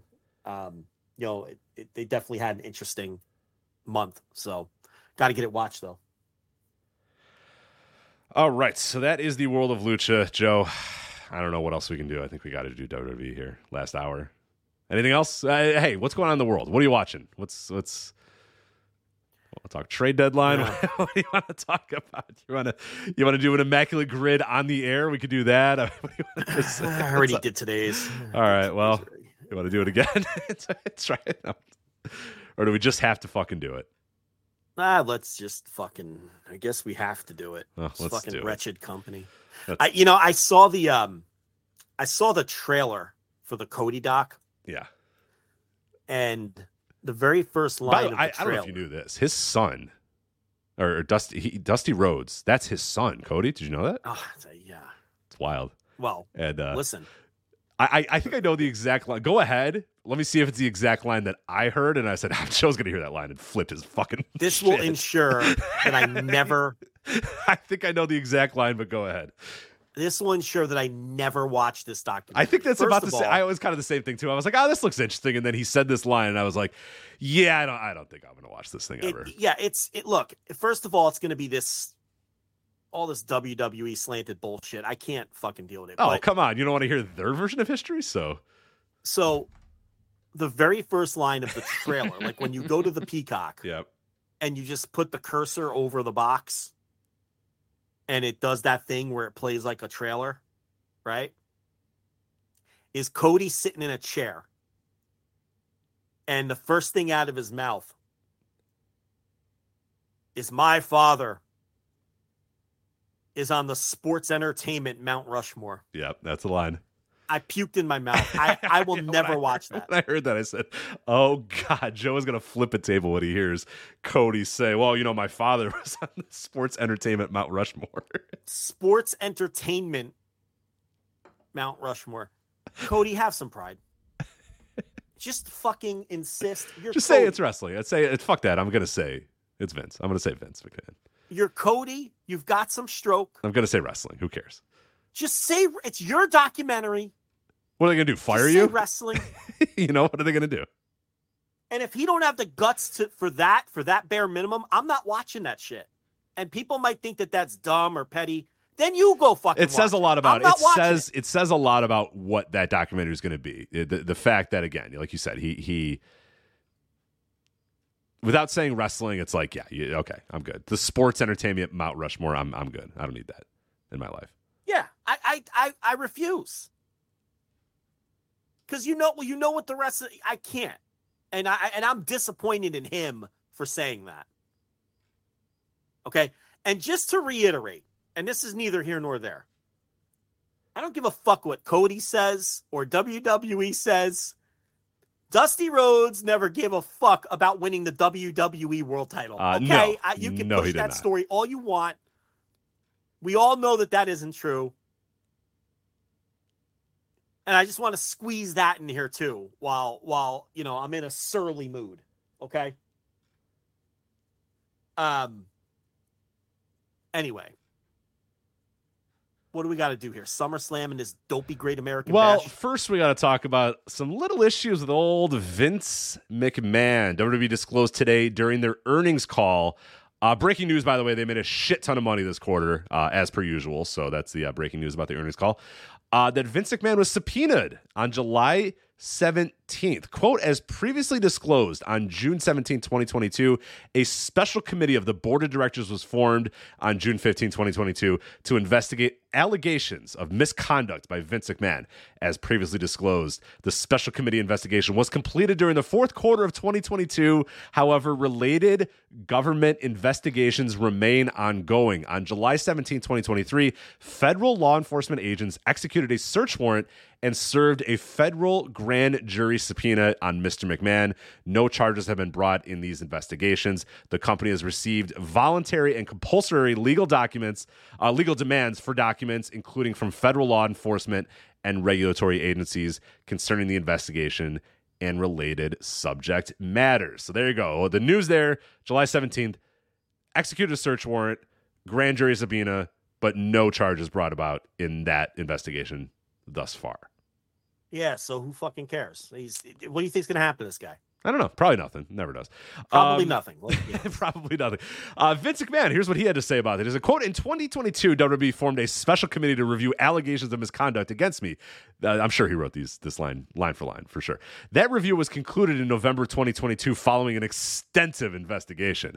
Throughout this experience, I have always denied any intentional wrongdoing, continued to do so. I am confident that the government's investigation will be resolved without f- any findings of wrongdoing. I am focused on completing the recovery process from my recent spinal surgery and on our closing of our transaction with Endeavor, which will create one of the most preeminent global sports and entertainment brands. So, um, yes, in case you're wondering, um, potentially conspicuous timing. Uh, Vince McMahon is currently taking a medical leave of absence due to spinal surgery. So, whether those two things are related, the federal grand jury subpoena and search warrant and his spinal surgery, well, I don't know.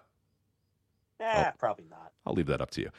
Uh, WWE's official comment is, quote, we believe this is a continuation of the investigation that commenced last, last summer. WWE has cooperated throughout and fully understands and respects the government's need for the complete process. So, or a complete process, I should say. I think going in for a spinal surgery it would be a little That's a lot. Yeah, wearing the neck brace during your the steroid trial is one thing. Yeah, saying, "All right, I need you. I need you to work on my spine. I got to get out of this thing.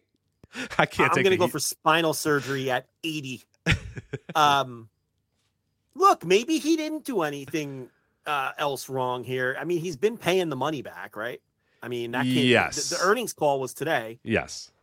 and that's ongoing. So I don't know. Maybe there's no charges because there's they didn't get you know they're looking into it and they didn't find anything. Yeah, I don't know. I, I don't know. Like, yeah, I, I think a lot what of do people was. want to happen? Like, what do you what do people think is going to happen here? He's, you know what I mean? Like, yeah, if you want the Vince McMahon perp walk, I don't think you're getting I, that. Yeah, I mean, you know, it's uh,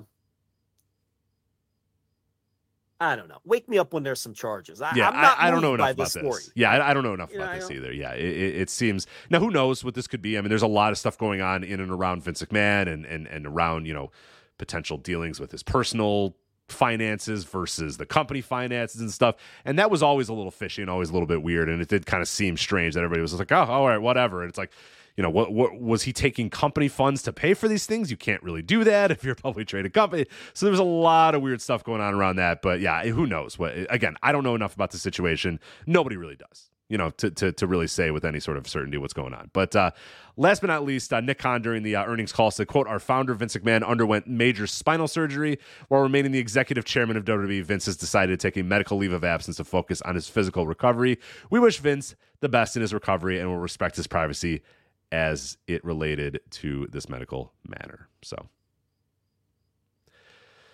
The good news is, Joe, the uh, a member of the board of directors will be doing a uh, press conference this weekend for SummerSlam. I'm sure somebody will follow up and dig in on you know any insights they have into Ah, I the, fully his expect charges. that, Yeah, yeah.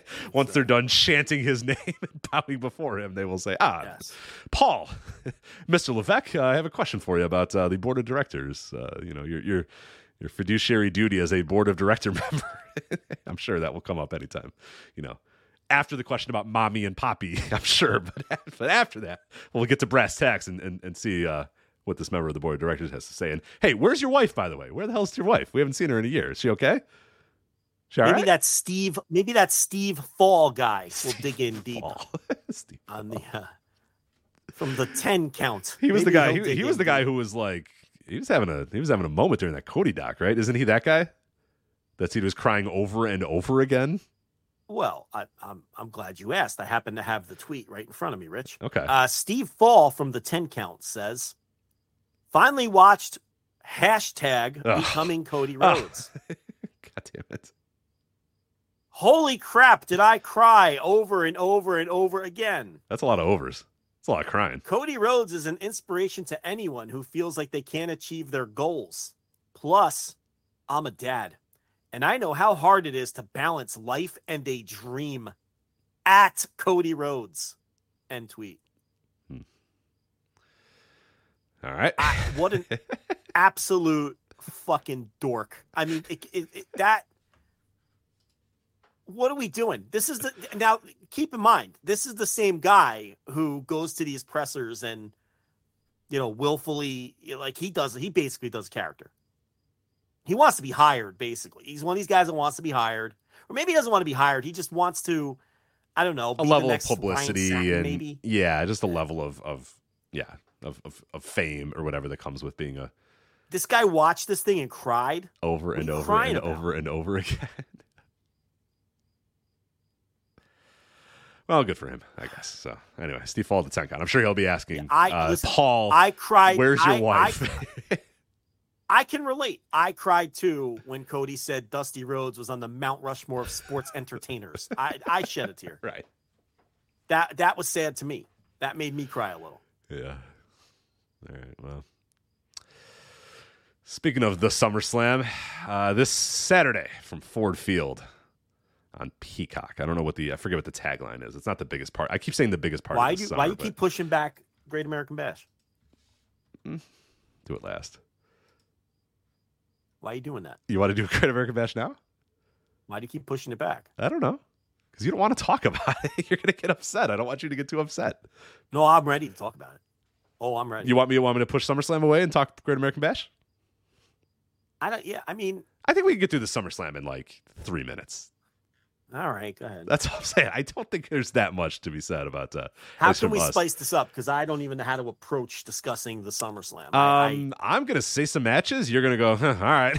then gonna, here's how. Gonna, here's then I'm gonna say I, another match, and then you're gonna go, I don't care, Rich. I don't care. And then you then I move on. I was about to, to another that. match, yeah. and then then we're done. And then you know I do that four or five times, and then we're done, and then we move on to Great American Bash. You go, Rich. What do you want me to say about Seth Rollins and Finn Balor? you know, and then I move on. What do you want me to say about Seth exactly? so then Balor? we do it. Seth Rollins, Finn Balor. We're done. That's the WWE World Heavyweight Title match. Freakin versus Balor. Boom. We're done. Didn't they just have a disappointing? They match? did. Like just have a disappointing match. Six years ago, they had a match at SummerSlam for the Raw Does title anything well. matter? Does no, any of this matter? It doesn't. Boom. Done. All right. Shayna Baszler, Ronda Rousey, MMA rules. Rousey's done. She's finishing up. All right. So I guess Baszler wins. I think so. Probably. Yes. All right, great. I'm sure Ronda Rousey. I'm sure it'll be a launching pad to massive success. oh yes, I'm sure Baszler. people will learn, yeah. uh, and they will push Shayna Baszler afterwards. Uh, Rousey, a fascinating career. If this is it for her in WWE, like she came in, people are not going to believe how big of a deal she was, and it's hard to believe how not big of a deal she has been since. You know what I mean? Like like a, ta- a tangible draw, ratings mover all this stuff that you could say, an actual star with a capital S for Ronda Rousey when she came in, and she has been hanging around now for like two or three years, and do, you forget she's in the company. Just a person, just a person on the roster. It's wild. When's uh when's NWA seventy five? Can we do that to annoy that one guy? Uh, NWA. Unfortunately, I think you're gonna have to wait a little bit. That's the end of August. Oh, August 26th and 27th is uh, NWA 75th anniversary. So, all right, all right. Well, okay, let's get through this the yeah. SummerSlam. Come on. And, and yeah. SummerSlam Battle Royal. Brought to you by Slim Jims or something, I think. Uh, Shinsuke Nakamura, Sheamus, Tommaso Ciampa, L.A. Knight, Chad Gable, Otis, and question mark, question mark, question mark, question mark, question mark, question mark, question mark, question mark, question mark, and then a, a number of other question marks. I'm not going to do that gimmick for as many. I don't know how many people are in the SummerSlam Battle Royal presented by Slim Jim. So but uh, budding star LA Knight is in there, so uh, maybe he'll win it. Young hotshot LA Knight. Boom, done. Uh, Ricochet versus Logan Paul. All right. Well, okay. Look, there's some juice Royal here. Rumble. There's some juice here. That's as I'm looking forward to this. Yeah, this has some too. juice. All right. Yeah.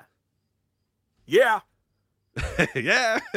Telling you, I'm telling you, it's coming soon. The match where LA Knight and freaking get in the ring and half the crowd just does the Rollins song, and the other half of the crowd just says "Yeah" the whole time, and they do that for 25 minutes, and then wrestling has has we're done, it's over, and it gets like a 9.8 on Cage Match.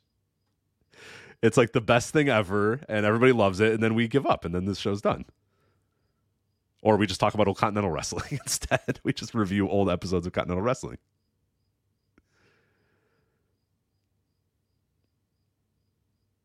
Gunther versus Drew McIntyre. WWE Intercontinental Championship match. Gunther defending the title against Drew McIntyre. WWE Women's Title Triple Threat match. Asuka I defending mean- her title against Bianca Belair. Oh yeah, and of course they fucking found a way to get Charlotte Flair involved. So, gee, well, I wonder who's gonna win this match, Joe. Did you see Raw's had like six minutes of women's wrestling on the Uh-huh. last Yeah. Three weeks? How come no one talks about that? Well, Uh, it's weird. It is interesting how they don't talk about that and They- how they, they constantly to have advertised Trish Stratus and Becky Lynch, and then they're just not doing it, and then now they're not doing it on the show either. So Do you know how annoying the women's wrestling discourse is? That guy from uh, Fightful, uh, the sour grapes guy, mhm. Alex, whatever his last name is. I don't want to mispronounce it. Pawlowski or whatever his last name is. He um he made a tweet this week, annoyed at the lack of women's wrestling on Raw, right? And he named all these WWE contracted wrestlers that he hasn't seen in a while that he would like to see wrestle more. Oh, I did see You know, he went right like- down the list. Piper Niven and right. uh, we're all Kaylee clamoring. Ray We're all clamoring for Piper Niven to come back. I know. He he named all the stars, Rich. He went right down the line. Now, look, the point here isn't that this man wants to see all these mediocre wrestlers, because I looked at that list and thought to myself, there's 10 wrestlers on this list, and if eight of them retire tomorrow, I would never miss any of them for a second. But I, I, I, that's not the point here. Okay. The point here is this man would like to see these wrestlers, and Raw is not providing that for him because they don't do any women's wrestling on Raw anymore. Um, this and and and, and to make his point, he quote tweeted a WWE tweet with this Maxine character who's Yes. with Otis, yes, she's with Otis and Chad Gable. and she yes. was doing the worm, and that was the only women's match on the show apparently. so his point was, hey, look, you have all these women on the shelf, and all you're giving me is this, this goofball doing the worm, right? Which I have to say, if you want to see all those wrestlers he wants to see, I would be annoyed by that too, right? right. Maxine doing the worm people is is is the women's representation on the show. Yeah. this terrible wrestler doing the worm, doing a comedy gimmick. And you know, this is how bad the women's wrestling discourse is now. This dude, the Alex Grapes guy, he got killed for that in the quote tweets and the replies. They're mad at him, Rich, because now it's all, well, you should make your point without burying Maxine, who's out there trying her best. Oh yes, I forgot you would have to do that. Yes, that's true. I forget that, that that's where Rich- that's where criticism has gone. Is that well? Hold on a minute. criticism criticism is fucking dead if that's how people are going to look at these things. Well, that's mean to Maxine, so you shouldn't be mean to Maxine. you should think about Well, Maxine's why can't I hold on now? Why can't I be mean to Maxine if I think Maxine sucks? right. She's trying really hard though. I don't care. She's on Monday Night Raw. Oh, well, Joe, if you if you want, I have an article for you later in the pantheon of well, you can't criticize because people are trying kind of hard. Don't just you wait. I got an all this is where we're at timer. now. This is a women's wrestling advocate begging for more. And they got mad at him, not the company. I, it's just the most annoying, tiresome, exhausting discourse, regardless of the promotion. You may continue. All right. So, anything else on Asuka, Charlotte, and Bianca? Probably not. Who gives a shit? What's next? Brock Lesnar versus Cody Rhodes, the uh, the son of Dusty Rhodes, who was on the Mount Rushmore of sports entertainment. Yeah, Cody says he's putting an end to it in Detroit. It's over. It's over. I hope. This sports entertainment feud is over. no, you can't say feud, right? This this sports entertainment dispute I don't know what their is word is. over. Yeah, what's their word for? is they it- don't really say. it. They just say this What ends on Sunday or whatever. I, yeah, Yeah, I don't, this ends. Yeah, they don't really ever say a word there. they don't yeah. have a word for it. Yeah, Now these guys have good matches together. I'm sure it'll be fun. no, I yeah yeah I'll be in, I'll be into the. I, look, I have to watch this, so that's a match that I'll actually look forward to watching. Yeah. Brock matches are good. Cody matches are usually good. So yeah, Yeah, should be fun. yeah, being fair, being fair. Uh, and then you have a tribal combat match in your main event here. Uh, the That's- yeah, uh, WWE title and WWE Universal title in a tribal combat match. Roman Reigns versus Jey Uso. Joe, do they finish the story? Because a couple weeks ago, everybody said, ah, pfft, we figured it out. Jey's the story. That's the Cody. No, that's not the story. That's a, Well, Jey's the story. But now, as we're getting close to it, like we always do, everyone's going, I don't know if you do it now. I don't know if you want Roman to lose now. So it's like, all right, we're going to reset the clock. Okay, never mind. This isn't actually the story. No, we don't know what the story is anymore again. So is Ah, this the story, Joe, or is it not the fucking story? all right, put your fucking world title on Jey Uso. Who cares? Who cares? But he's not. That no, it's mean the story. anymore It's not ready yet. It was. It's funny because we always get really ready for these, and then in the weeks that lead up to it, it gets like progressively more. Where everyone's like, ah, you know, actually, I don't know if we're quite ready yet for, you know, uh, this to happen. I should mention in the tribal combat match, this is also for recognition of tribal chief. So Oh, whoever well, wins that- will be recognized as the tribal chief. So uh, uh, if non DUI Uso wins, he will be recognized. He's he's non DUI, right? I don't know. Aren't they he- both DUI Uso? maybe I'm not did. Yeah, maybe he did have one. I forget now. one of Um, them is definitely a DUI Uso. I, I forget if this one is or not. So, Yeah, I don't. I don't know either. Um, uh, okay, no, he did also have a DUI. So, okay, they're both DUI. all right. Um. Anyway, They're but both- this both one, DUIs. Jey will uh, could potentially become the tribal chief in this tribal combat match. So we'll see. Okay. They'll probably hit Uh, each other not? with Do it. kendo sticks. Great. Yeah, I say Listen. fuck it. Let's do it. Jey Uso, Put the- champion. Let's do Put it. Put the title that Dusty never won on uh on on on the other Uso, Jey Uso. Why not? Um, wait, is this the title that Dusty always wanted to win, or is it one of their other nineteen? Uh, no, this is the this is the title that that Cody, who's Dusty's son, uh, wanted to win for Dusty. Yes, because he never won it. It was this one, the the combined WWE title and the WWE Okay, so Universal yeah. title. Yes, yes. Uh, I was hoping you were going to ask me what a tribal combat match I'm- is. I don't know what it is, and I've been trying to figure it out, and I don't know. So, move on. I guess we don't know exactly what it entails yet, so we'll find out. Um, all right. SummerSlam. Let's. Can you even hear me? What's going on? I got you. I got you. What's up? Oh, okay. Yeah, no, oh, I, I, yeah, I don't know what was going on. I think it got funky there for a second, but um, yeah, let's just end this story so I never have to hear about it again. Yeah, great. Let's end Jey it right Uso. here. Let's Just do it. Put it on Jey Uso, and that's that. No more bloodline. That would be nice to not have to hear about the bloodline anymore. Um, and who cares? If so, if Jey doesn't win this too, like, what are we? I don't know. We're what's kicking that can down the road again, and like, oh well, not. No, Jay Rich, the these story. mutants are gonna watch no, SmackDown no Solo's matter the what. story. it's like, oh, okay, we'll move on to the next one. But they're gonna get two million viewers, and who cares? Who gives a fuck? Yeah, eat it, Arby's. These 2.5 million mutants are We'll going to put on. SmackDown next week. It doesn't make a difference. it doesn't matter. Yeah, They love this shit. You Jey just will have, have- to be fucking. Jey Jey will have to show up to SmackDown and recognize Roman as his tribal chief, and Jimmy will Yeah. shiver in the corner. Paul will hold the titles, and yeah, we'll just you know, and people will say, ah, you know, the story isn't really Jey Uso. It's it's Cody getting back to there at WrestleMania. Okay, so now we're back, we're back to that. Okay, great. All right, let's do that. Anyway, Summer It's uh, yeah. Slam. You got to be. You Darby. It's about it. It's just Joe, you are breaking up a little bit. Can you hear me now? We are having some problems here with Joe. I, I, can. Uh, I can hear you. Yeah. okay, you're You good. You're me? back. I'm back. I think we're all back. Okay, it was, it was a little while there. You you were on something about eat at Arby's, and I didn't hear what the hell you said. So now we go. He has departed. All right, we'll get Joe back on in a moment here. Uh, he has signed off briefly just to fix out his connection thing. So, all right, so that is um there we go. That is uh uh, that is the SummerSlam. There will be a preview up at voicesofwrestling.com from one Suit Williams coming up in the next uh, couple of days, next couple hours, hopefully. Uh, be up pretty soon. Joe, you are back. Does everything sound good now? You think? Uh, you tell me. You sound good. All right.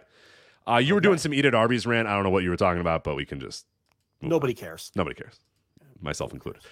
All right, the Great American you know. Bash, the NXT Premium Live event. Now, Joe, you went in person uh, to the HEB Center at Cedar Park uh, in Austin, Texas. What was it like being there live for a uh, NXT PLE?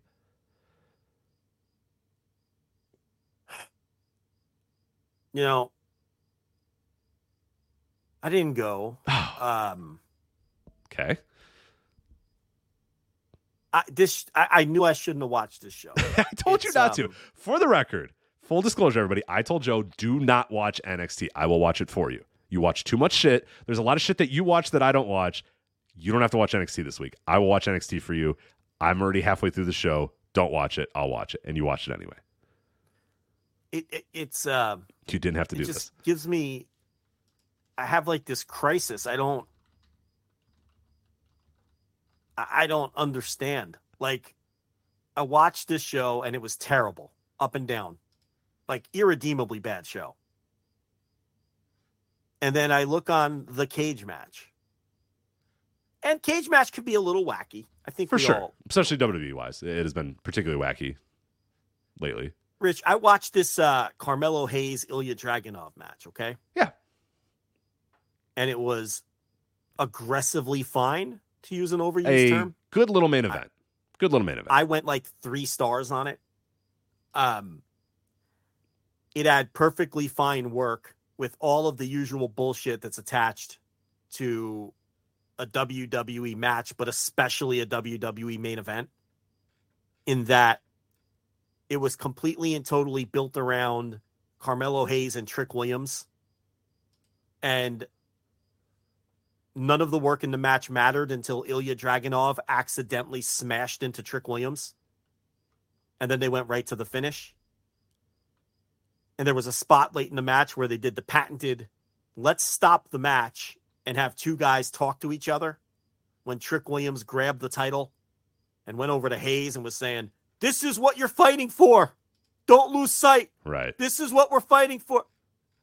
It's just all the tropey bullshit that comes with with these WWE matches, especially NXT. Then Hayes wins, and the last 15 to 20 seconds or of the broadcast was Ilja Dragunov making these annoying fucking faces. And Trick Williams and uh and and Carmelo Hayes making annoying fucking faces. And the camera switching back and forth Between the faces, yeah. to the faces that they're making. Go watch if you think I'm lying. Oh no, no, no, it happened, yeah. These fucking faces that Dragunov is making. And I'm just like, this is such shit. This isn't pro wrestling. It just isn't even wrestling. And then I go on the cage match. And at the time that I looked, this match was sitting at 9.4. It now sits a little lower. It's one of the best matches of all time. 9.17. You're telling me that 250 people think that this bullshit run of the mill NXT melodrama garbage, which is what it was, is in the pan- same pantheon as the greatest all Japan matches of all time from the 90s and the great New Japan G1 matches from the 2010s and all of the other greatest matches of all time. And this is a 9.4 pro wrestling match. Rich, if this is it, it, it- this this is what I'm talking about where I'm having a crisis. Because I feel like I no longer understand pro wrestling. I really feel that way.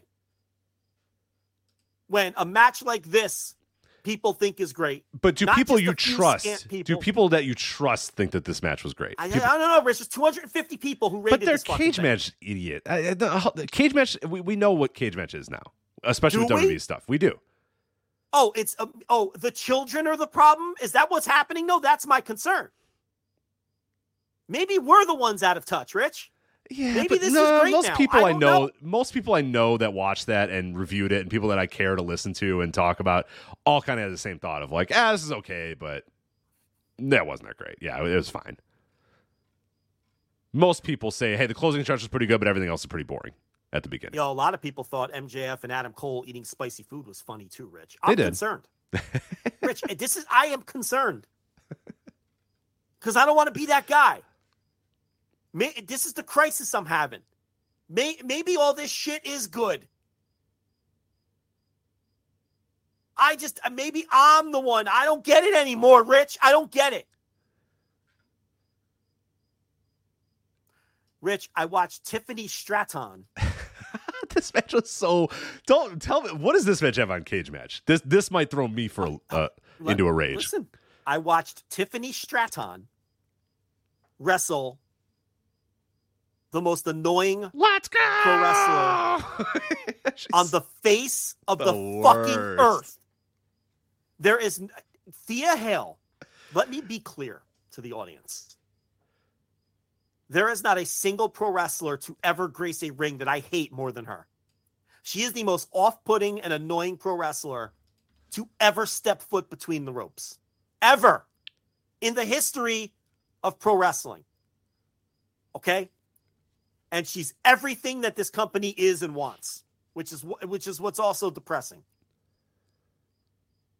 I watched this match between these two, and they fucking stink. Make no mistake about it. I, I think Stratton's the okay. I, I see I see something in her. Like I, Not, I think, not on this night. not on. Well, I don't know And if this is fully you, her fault on this night. I have defended Stratton. I have written about Stratton. I see big things for Stratton. I do. Right now, she fucking stinks. And she was abysmal. Not bad, not subpar, not awful. Abysmal in this match. And Thea Hail is is utterly I think Thea no, and that that's why I want to defend Tiffany Stratton a little bit. I've seen Tiffany Stratton have some some okay matches. I've seen potential in her. I've seen things that have worked for her. I don't think a submission match is the best way to, to utilize her, but I've seen things with her where I'm like, okay, I, I see it. I see it. I see something. I've never seen anything at Thea, and I thought she was fucking brutal in this match to the point where they didn't know what to do with her. They had her sitting Oh, oh. submission holds the whole match. Not only okay. When when only has to be the one leading you through the match and doing most of the work, that's not good. You know what I mean? That is that is that worries me a lot for the future of of, of a Thea Hail. Well, that, that, why are all these shitty? Why are all these shitty wrestlers always in gimmick matches that they can't handle? uh, that is a great question. I, you must you must ask Shawn Michaels that. Uh, we can ask him that on the next NXT media call that we never get Yeah, an I'm, I'm to, sure. so. Yeah, I'm sure that's going to be the first question loaded up. Now, listen. Here's the other problem. Thea Hail is sitting in these submissions, making her annoying Yes. fucking faces.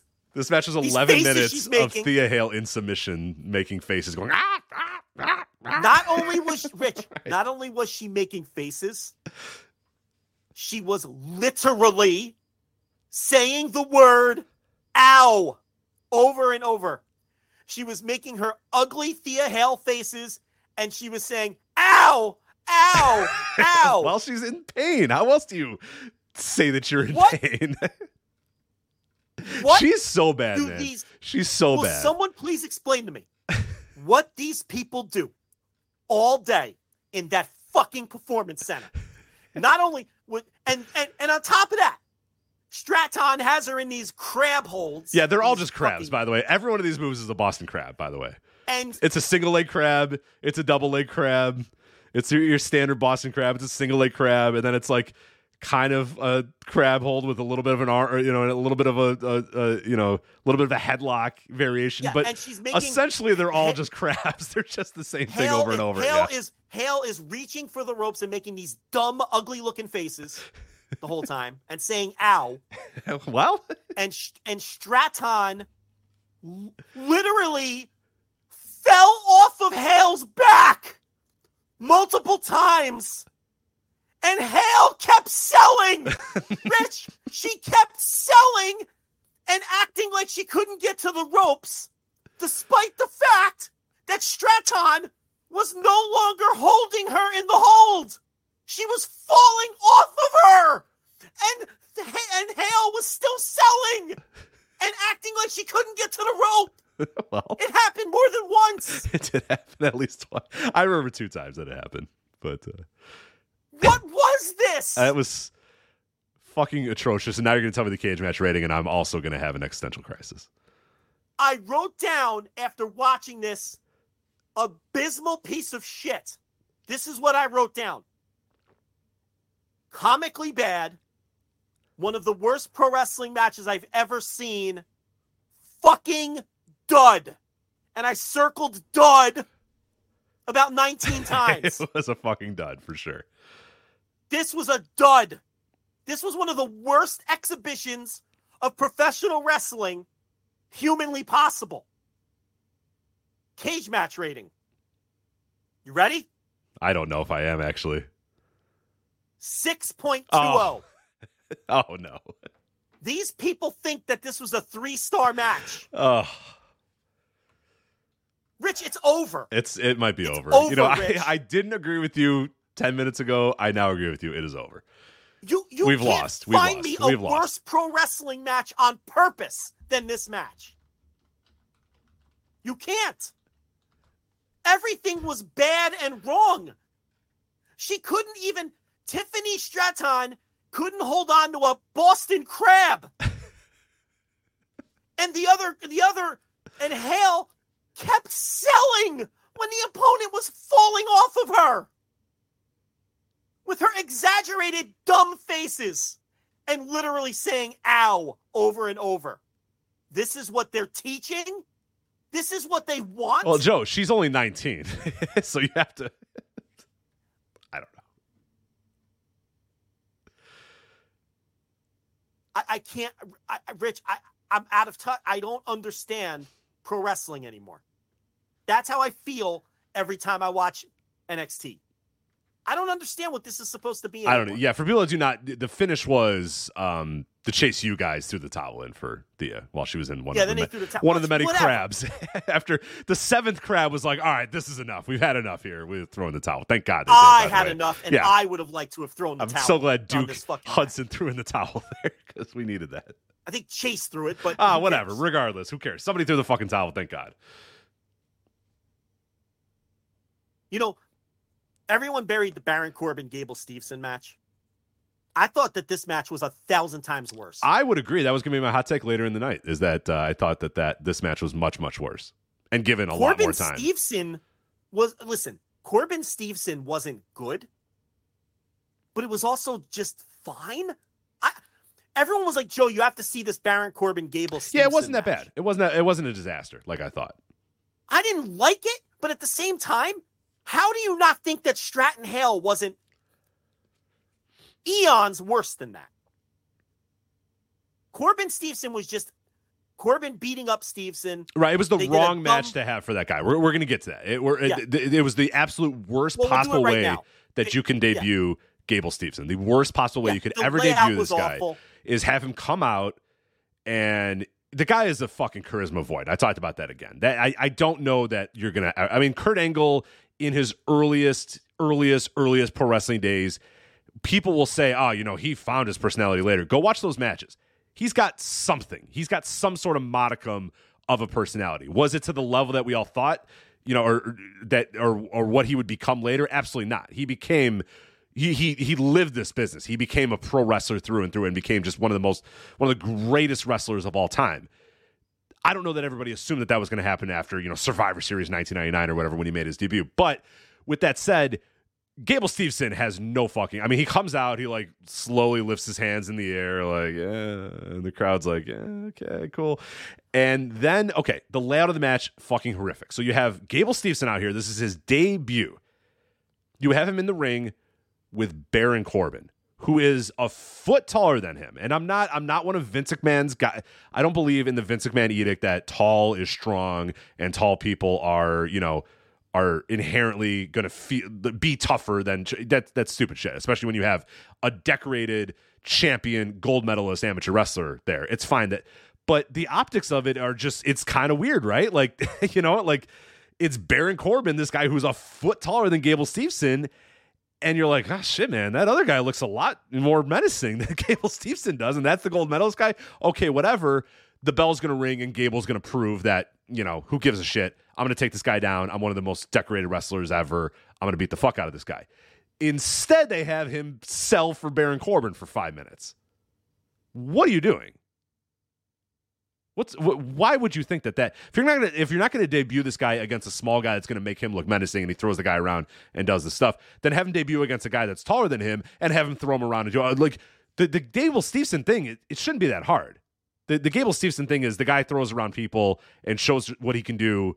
You know what he did in the post match here: throws guys around, looks physically imposing with it with with and then that's it like that that I, I don't understand why we needed to have this guy we need to see how he can sell. Not yet. We don't need to see how he can sell yet. For while you just got this guy while he just started go out there and fucking wreck shop. Beat people up. Throw people around. Show some i mean this is it's fucking pro wrestling. It's a work. You can Well- work this. What are you doing? Why are you having him Here's my question. sell for baron corbin? What are we doing? I completely agree. The layout was awful. The execution was fine. I mean, I, I look. Here's my question though: You do the double count out, whatever. Stevenson um, gets the better of Corbin and gets his heat back, right? Like at the end, he throws him through what was it, the table or whatever the fuck he threw him through. Oh, he threw him through the barricade, Joe. Drink. Yeah. Somebody went through the barricade and a, favorite spot. NX, uh, and a WWE PLE. Yeah, somebody went through a barricade. Drink. So it's a double count out, and the point is for Stevenson to leave looking better in the at the end of the day, right? Well, then why not just have him win the fucking match? yeah. We got to protect Right. Baron Corbin in the year 2023. Why is he in NXT then, Baron Corbin, if he's not here to put guys over? What are we doing? why can't if if the idea is for Stevenson to look good at the end of the day, why doesn't he just win the match? Um, cage match rating, Rich. Two point four four. Oh.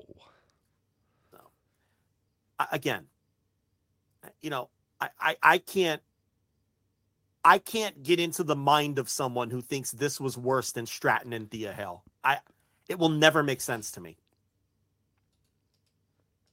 I I I I, I can't wrap my head around it. No, it was it was brutal. It was brutal, but no, it, it wasn't. Um,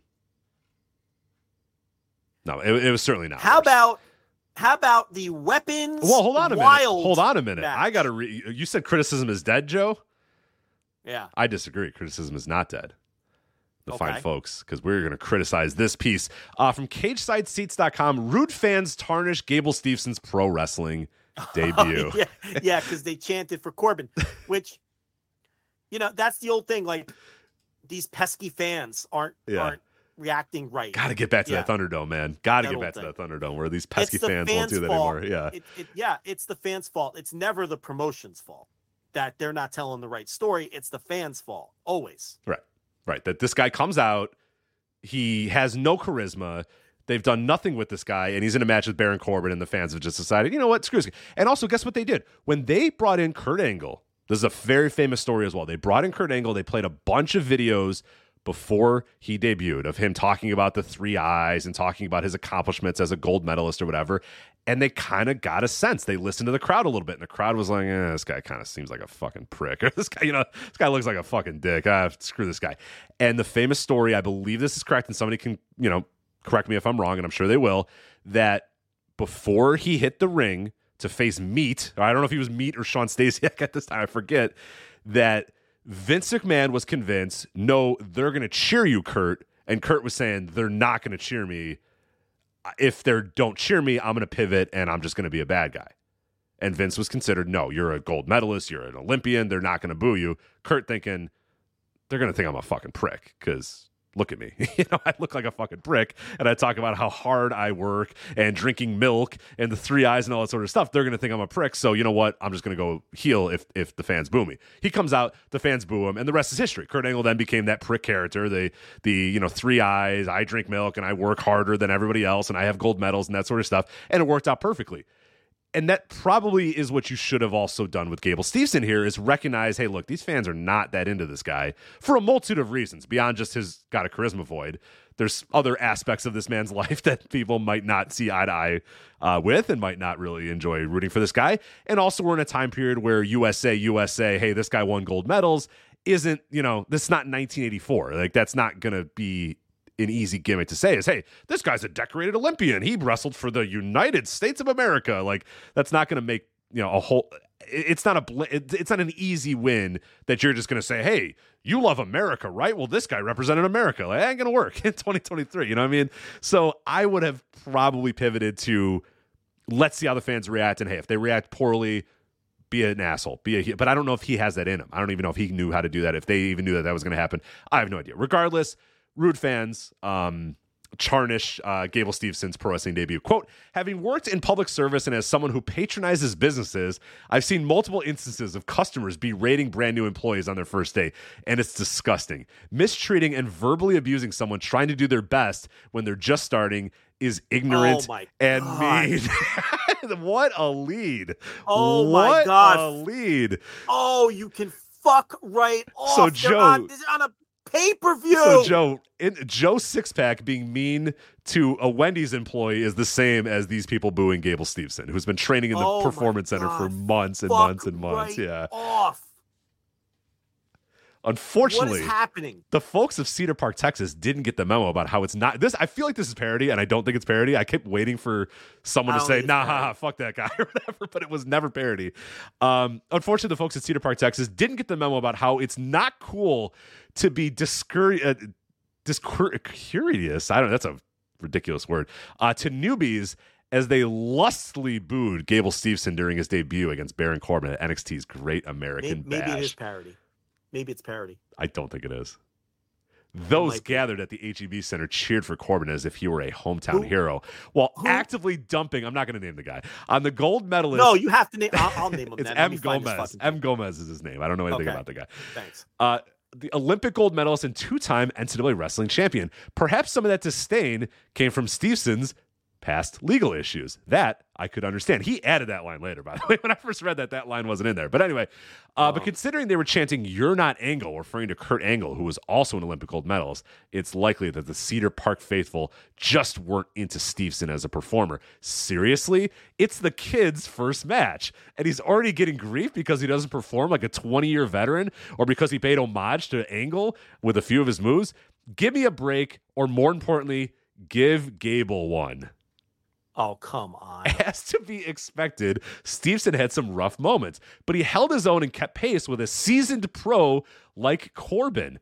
At one point, there appeared to be a miscommunication or a mistiming on a suplex spot. Stevenson froze, but then began throwing punches at Corbin. Was it a rookie mistake? Probably. But occasionally, there are awkward beats and rough transitions between well versed stars, so that one glitch wasn't a big deal. That Stevenson didn't linger lost in the wind for very long was impressive. Well, except to those heckling fans. The finish was a draw as both men were counted out of the ring, resulting in chants of bullshit from the un- audience. In- though the ensuing post match brawl between Corbin and Stevenson got them cheering again, still it wasn't t- enough to make up for the rude reception given to the highly touted rookie. From what I saw, Stevenson will be fine once he gets more in ring time, and he'll likely be better off as a heel at some point. But for now, he'll have to grin and bear it, as he'll probably face hostility in the future from people who must have been flawless employees during their first days at a new Oh job. God.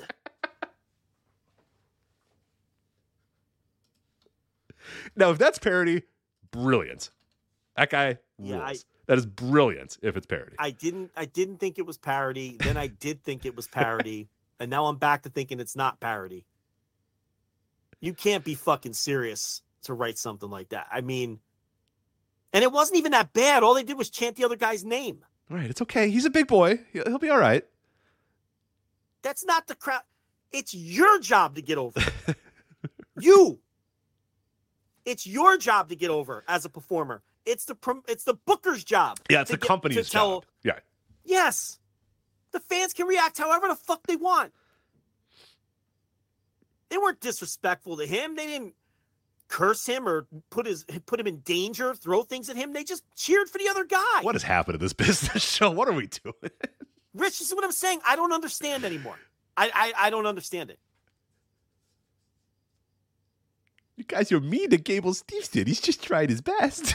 it's like, okay. Yeah, we're mean to Maxine because we don't like her comedy. Oh, oh. Right. Stop being mean to these people that I don't know. I'm friends with these people. Stop being mean to them. It's Gable Stevenson, dude. M. Gomez, he wouldn't piss on you if you were on fire, man. Come on. Like, he doesn't fucking care about you. You think he's reading that going, oh, thanks, man. I appreciate This, it. listen, ultimately, this is all WWE's fault. Um, Yeah. Rich, I tell you, we've said a lot of bad things about this show, but I, I gotta say, when it was time for the Weapons Wild match, Which got wild, let me tell you. And I saw Roxanne Perez. Did you hear her pre-match promo? Did you hear her pre-match promo? I did. Blair, It was people think I am a pushover, but you have taken me to a place that I don't know if I want to be. But you are going to see what that place is at the Great American Bash this Saturday. This Oh, yeah. it's like all right, classic Roxanne Uh-oh. Perez. Yeah. she's fired up. She's gone to that place. Yeah. And, and she Yeah, and she was. place. I mean, man, she came out smiling, slapping hands, hugging, and then she hit Blair Davenport with uh, trash can lids. And man, so she And got you know what? she got taken to that place for sure. After all of that with that promo and warning about how she's getting taken to, to that place, she comes out smiling and slapping high five Yep. to everybody. And perfect makeup, Yep. you know. Um, You are not going to You know, like me the way I am on Sunday because you have taken me to a place I don't even know if I want to be. it's like, uh oh. and then she came out and it was the same old Roxanne Yeah. Perez. Like, Yeah. what is this place? um, You haven't gone there. You're not there yet. So um she comes out though. And Rich, she was wearing all white. And I was thinking to myself, you know what? Were you really? a- you were really thinking that? It's a it's a weapons wild match. I think Roxanne Perez is gonna run the blade here. She's going coast to coast, baby. And and I can't wait. Roxanne has been in that PC watching Tommy Rich tapes. She's been asking Shawn Michaels. She's like, Shawn, It's Great American Bash season. She probably went through all of them. She probably went into their We're database going- and said, "Give me all the Great American Bashes. I want to watch all those." And she's watching old. she old. said, Shawn, we're going weapons wild this Saturday. What do you suggest? And Shawn said, Listen, Roxanne, I don't know if you want to go there. And she said, No, I'm going to that place. I'm in that place. I'm already there. and she watched all the Tommy Rich, and she watched all the Abdullah the Butcher, and she watched all of these tapes in that PC and that that great tape library. And she said, "Sean, I'm I'm going coast to coast." I want color. That's what I was thinking. I'm getting color, brother. Coming out and on I'm getting in color, brother. white. I'm like, "They- they're going to do it, Rich. They're going to do the thing. And uh, this is going to get violent. And she promised that she was going to that place. Weapons wild. the weapons are wild. Wild weapons, Rich. Trash can lids aplenty. Aluminum trash can lids all over. We had the fake black Nobody ladders. has used one of those trash cans. we had the, col- the 27 years. chairs, the black chairs. Of black We had, chairs. she, we had the belt. Blair, Blair the cowbell, Davenport the cowbell, and then Dusty, whose uh, son is Cody Rhodes, by the right. way. Uh, Well, he he's uh, a sports. He listen. He's a sports entertainment Mount Rushmore. right. So you got to get. She the got the cowboy out bell out, and then Vic Joseph made his ninth Dusty Rhodes uh, reference of the night. That's right. And Booker T went, Great American Bash." "Oh, Roxanne in that place." Yeah. Uh oh. Yeah. But uh sadly, Rich, no color. No, No color. no crimson mask. Why wear the white to a weapons wild match and tell me you're going to a place you don't want to go? And then you don't even give me a little color? We don't part- carve up the forehead? I thought that was coming. I swear yeah, to God. I'm sure you did. Did you really? I said Roxanne's gonna do the deal. She's got her Texas faithful Rich. chanting "Roxy, Roxy, Roxy." Yeah, you thought, but no, didn't. Uh, the Texas faithful, her family sitting at ringside. I thought Blair, I thought, I thought Roxy was going to go coast to coast, and then Blair was going to drag her over to her family and rip the wound open. Right? yeah, like oh yeah, put her up And to we the, were- the, the, the- uh, uh, uh, I'm doing the punch. You know the the the, the, punch you gotta do. the yeah. little rabbit punches, and then rip the wound open with the hands. Yeah, Right?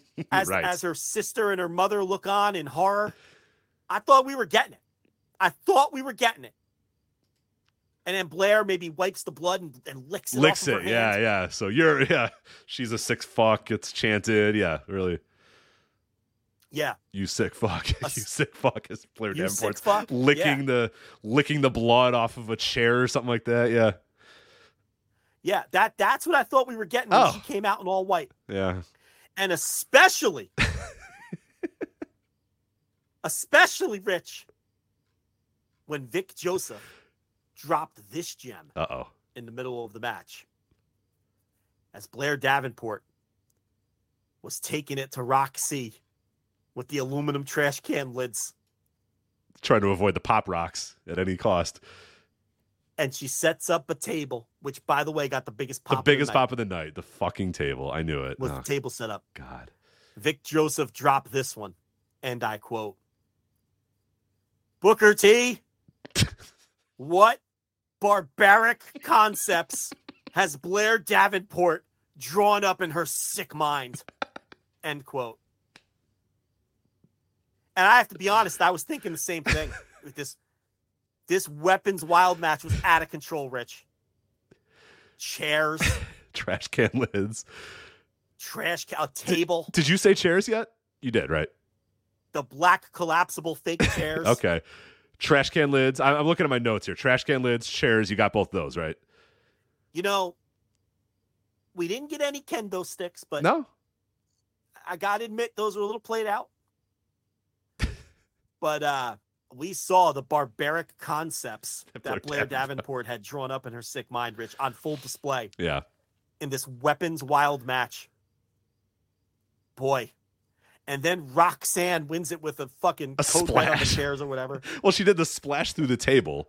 That that was Yeah, where she yeah, really had to, yeah. you know, to avenge all of the attacks because Blair Davenport's been attacking all the women and tearing all their ACLs backstage uh, for for months, if if not years backstage. So Roxy uh, avenged all of them by doing a splash through a table and then bringing her in the ring and then doing the pop rocks and uh, winning the match. So.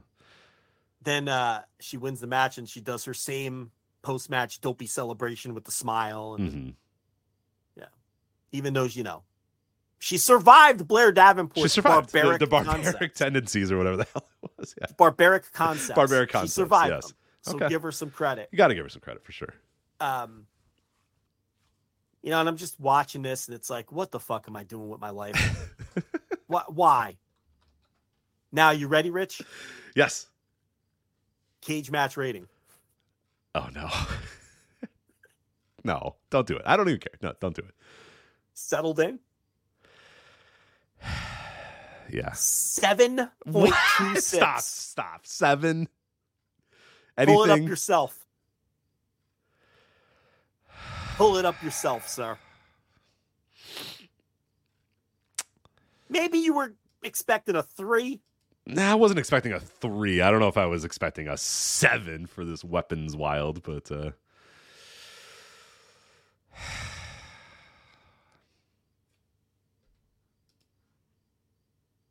we have people in the comments of the of the match complaining that it's only at a seven. Ah, yeah, not not high enough. I am confused about how this match is only seven. A good match. I liked the way the match was structured. I liked Blair beating up Roxanne in front of her family. Pop rocks on chairs was a cool ending. I thought the match, oh God, I thought the match needed at least three to five more minutes. oh yeah, that's what it needed. Wrapping up in twelve minutes, no good. Yeah, if, if this thing a went fifteen, nine from that person. Whoa. They would have went 10 if it got three. That's a hell of a rating for a match that you were like a good match. I liked it. Like you know, that's like one of the be- nine is like elite level. We've lost. The, yeah, we don't know what we're doing anymore. It's over, Rich. It's over. We've this lost is the plot. future of wrestling. We've lost the plot. Accept it. Cage match was fun while it lasted, but uh, it's over now too. Um, all right, quickly here since we're we're out of time here. The uh, family defeated Gallus to become the new uh, NXT tag Oh team. my God. How much of a raw ass two star match was that? That was real raw. that was uh, raw as fuck. it was just yeah. nothing. no. Just a nothing match. And that Donato stinks. He D'Angelo, whatever his yeah, name is. D'Angelo, Tony D'Angelo. Yeah, he, he ain't it. He ain't it. No. He'll main event Mania. No, he won't. Tony, Hail. no, Tony D'Angelo will never main event WrestleMania. Yeah. Thea Hail might. I don't know about Tony D'Angelo. He, he- he's not me. People love Thea. Ha- they think those faces are good. Let's go. I don't know. Yeah, it's it's Where she like makes balls up the fist and shakes Yeah. and fucking screams. People think that shit is good. It's over, Rich. Uh, and speaking of not over, uh, I don't know if on this night your long held uh, belief that uh, you will not ever care about Dominic Mysterio. Uh, he had a North American title match with uh, Mustafa Ali and, and Wes Lee, and he he won this particular match. And uh, Joe, I got to ask the question: Did you care about uh, about this match, or did you care no, about Dominic? I don't care about Dominic. I'll never Okay. care about Dominic. Um, No, no, no poppy, no poppy for you. You don't like dirty. What about if they call him Dirty Dom Mysterio? Does that how help? come Wes Lee is never in a singles match? I don't know. And why, poor Wes Lee had to take a, a 450 and then a frog splash, and then get pinned. That was pretty. I was like, oh man, that kind of sucks for old Wes Lee. Yeah, this um this was another just raw match that. Don't even tell me the cage. I don't even want to hear it. I don't even want to hear it. Please. Uh, seven point seven nine. Oh, Yeah, but see, it's fine. that main event is that main event is over nine. Like that main event is like the same score as like some of the classic matches that you've seen in your like. I don't know. I don't know anymore. I'm having an existential wrestling That's fair. That's fair. I am. I I I don't know how to fix this. Do I need a vacation or something? Yeah, maybe. What- yeah, what G gotta do? G one season I think is wore you out a little bit. I think I think G one season, and, and just realizing that cage match is over and, and you can't go to cage match anymore for for match rating, at least WWE match ratings. I think if we just Do I need to stop watching this company? I cold? think you Should I need to just- stop for a while. Yeah, I think you do. You're gonna watch the SummerSlam? You don't have to watch the SummerSlam. I'll watch the SummerSlam if you want. You want to start with the SummerSlam? You don't watch it. I I do. No, I'm. I'm. You know, I'm gonna watch it. We got to skip a B No, I'm gonna level. We got to skip a B level show. There's stuff on SummerSlam I'm probably gonna like. Right. We got we got to skip one of those B shows. And, and WWE pay per views have been mostly good. No more NXT for you. You're you're done. You're you're barred from NXT. How about that? No, I have to watch. No, it. you. I, have to do the I just job, I'm trying to help you. I have to do the job. I can't though. help you if you don't want the help. All right. You know what I mean? You're crying for help, and then we try to help, and then you you you push us away. So it's like, what do you want? I know. I can't just. I have to do the job. What do you want me to do? Like, it's not like it's a fucking.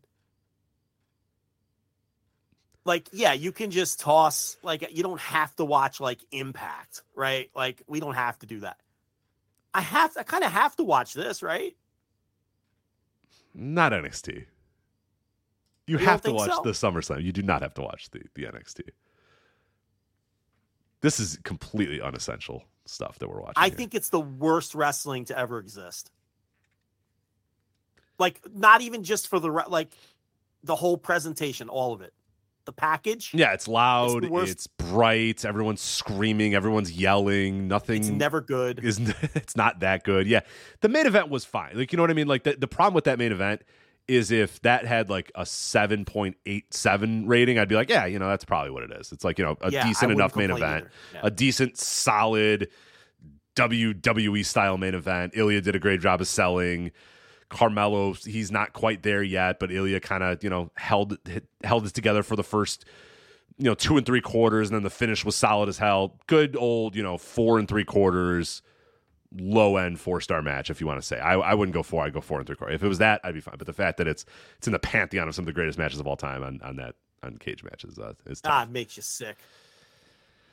it is tough. So I, I think you gotta you're done with NXT. I, I'm I'm declaring it. You're you're done. You can't do it anymore. You can do it in private, but just don't tell me you're watching NXT. do it in private. If you want, if you I- must, if you must, but don't don't tell me you're doing NXT. Well, I'm I not gonna- haven't watched I'm not gonna put it on. I I'm not gonna put it on spread. I'm not gonna put it on topics list. Anything. NXT No, is done for now. it. No, gotta, it's done. Gotta watch it. You But don't. I, I I haven't watched SmackDown in weeks because I still don't have Fox. Still Well, have the carriage dispute, No, there might be a trial this week. You'll miss, but uh, don't worry. That's which has been nice to not feel like I have to watch SmackDown. Yeah, you know what I mean? Because Yeah. because I now I don't even have the option. I can't. I literally cannot watch it. So, and I got to tell you, it feels good. I think you got to extend that. Extend it to Raw. Extend it to NXT. Watch the PLEs, and that's it.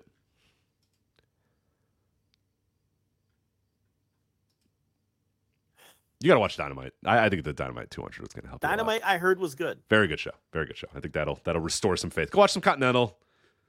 Watch some Dynamite. I will do that. You'll, you'll be okay. Do that. You'll be okay. We are we are not for people that are we are not doing it. It's reaction live for SummerSlam. I'm not going to be around, and I don't want to do that anyway. So that's fine. A lot of AEW pay per views this month. Absolutely a lot of AEW pay per views this month in uh, August. So make sure you subscribe to flagshippatreon.com, patreon.com slash voices of wrestling, uh, voicesofwrestling.com slash patreon. There's really only one. There's all in, but that's fine. All out is in September, but that's okay. Like, I'm not even, look, I'm not doing a bit. I'm not doing shtick. When I watch NXT, I, I question why I watch wrestling at all. I, I, it makes me so depressed. It's a waste of two and a half hours. Yeah, it's a waste of two hours. no, it makes me feel like I don't understand wrestling anymore. I, I, I, it, it, it, it just fucks with my head. It's, Ugh. You got to stop. You don't have to watch this. I got, I got, I, yeah, you don't. I got, I, you don't. You do not. I got to sit down and watch this CMLL, right? yeah, yeah, do that. Watch Dynamite 200. You'll be good. You'll be back. You'll be back at it next week. I'm pro- I'm positive of it. Because then the problem is some dumb thing, little thing will happen on something else, and then I, I just, I, I go on a fucking rampage. You're gonna get Brock. Brock's gonna throw around Cody. It'll, it'll be fine. You'll have a new tribal chief potentially. Okay, that might not help. Um. Anyway, that's it. So just skip NXT, uh, and we will never put it on ever again. This might be the end of uh, NXT on this very show. But uh, that is it for this particular episode of the Flagship Podcast. Again, flagshippatreon.com, patreon.com slash voices of wrestling, voicesofwrestling.com slash patreon for all of our bonus audio. Sorry, I just had a cough there. The worst possible time. Uh, all in instant reaction coming up later this month. You are getting that. You are also getting bonus audio on the G1, daily G1 audio. Thursday, Dynamite reviews. Every single Thursday, a review of AEW Dynamite. You're getting written content. I wrote about the August 1 warning, the Tito Ortiz uh, uh, return to Impact Wrestling, the August 1 warning, all about that. If you don't remember that, we are in the 10 year anniversary of that, which made me feel very, very old. Uh, the 10 year anniversary of August 1 warning, which I'm sure we talked about on this very show and made fun of uh, at length.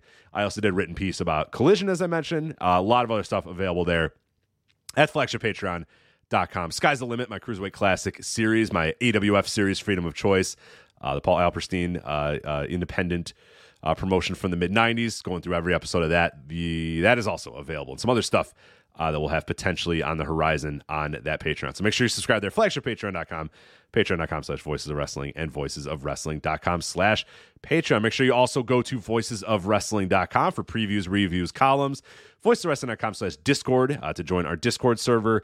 Uh, and then finally, subscribe to the Voice Wrestling Podcast Network on your podcast app of choice. You can subscribe to the entire network itself, or search for every of the every one of the individual shows on the network. They all have their own feeds, and you su- subscribe there, rate, review, do all that other fun stuff. So that is it for us. Oh, we're on YouTube as well. Make sure you subscribe to us on YouTube. Just look up Voices of Wrestling on YouTube. You'll find us uh, there. So that is it for us on the flagship podcast. That is Joe. I am Rich. We will talk to you next time. Take care. Hello there, everybody. It's me, Gary Kidney, the co-host of You've Got to Be Kidding Me on the Voices of Wrestling Podcasting Network. And I am Liam Jones, my full name, and I am also a part of the Voices of Wrestling Podcasting Network as a co-host for You've Got to Be Kidding Me. We are a TNA history podcast that covers TNA one month at a time. We cover all the drama, all the matches, all the Vince Russo nonsense you could ever want in your life. Have you you heard of TNA? I bet you have, but would it be funnier if two people made jokes over it the whole time? Probably. So if that sounds like fun to you, check it out on this very Voices of Wrestling Podcasting Network, and Liam will do bits and whatnot.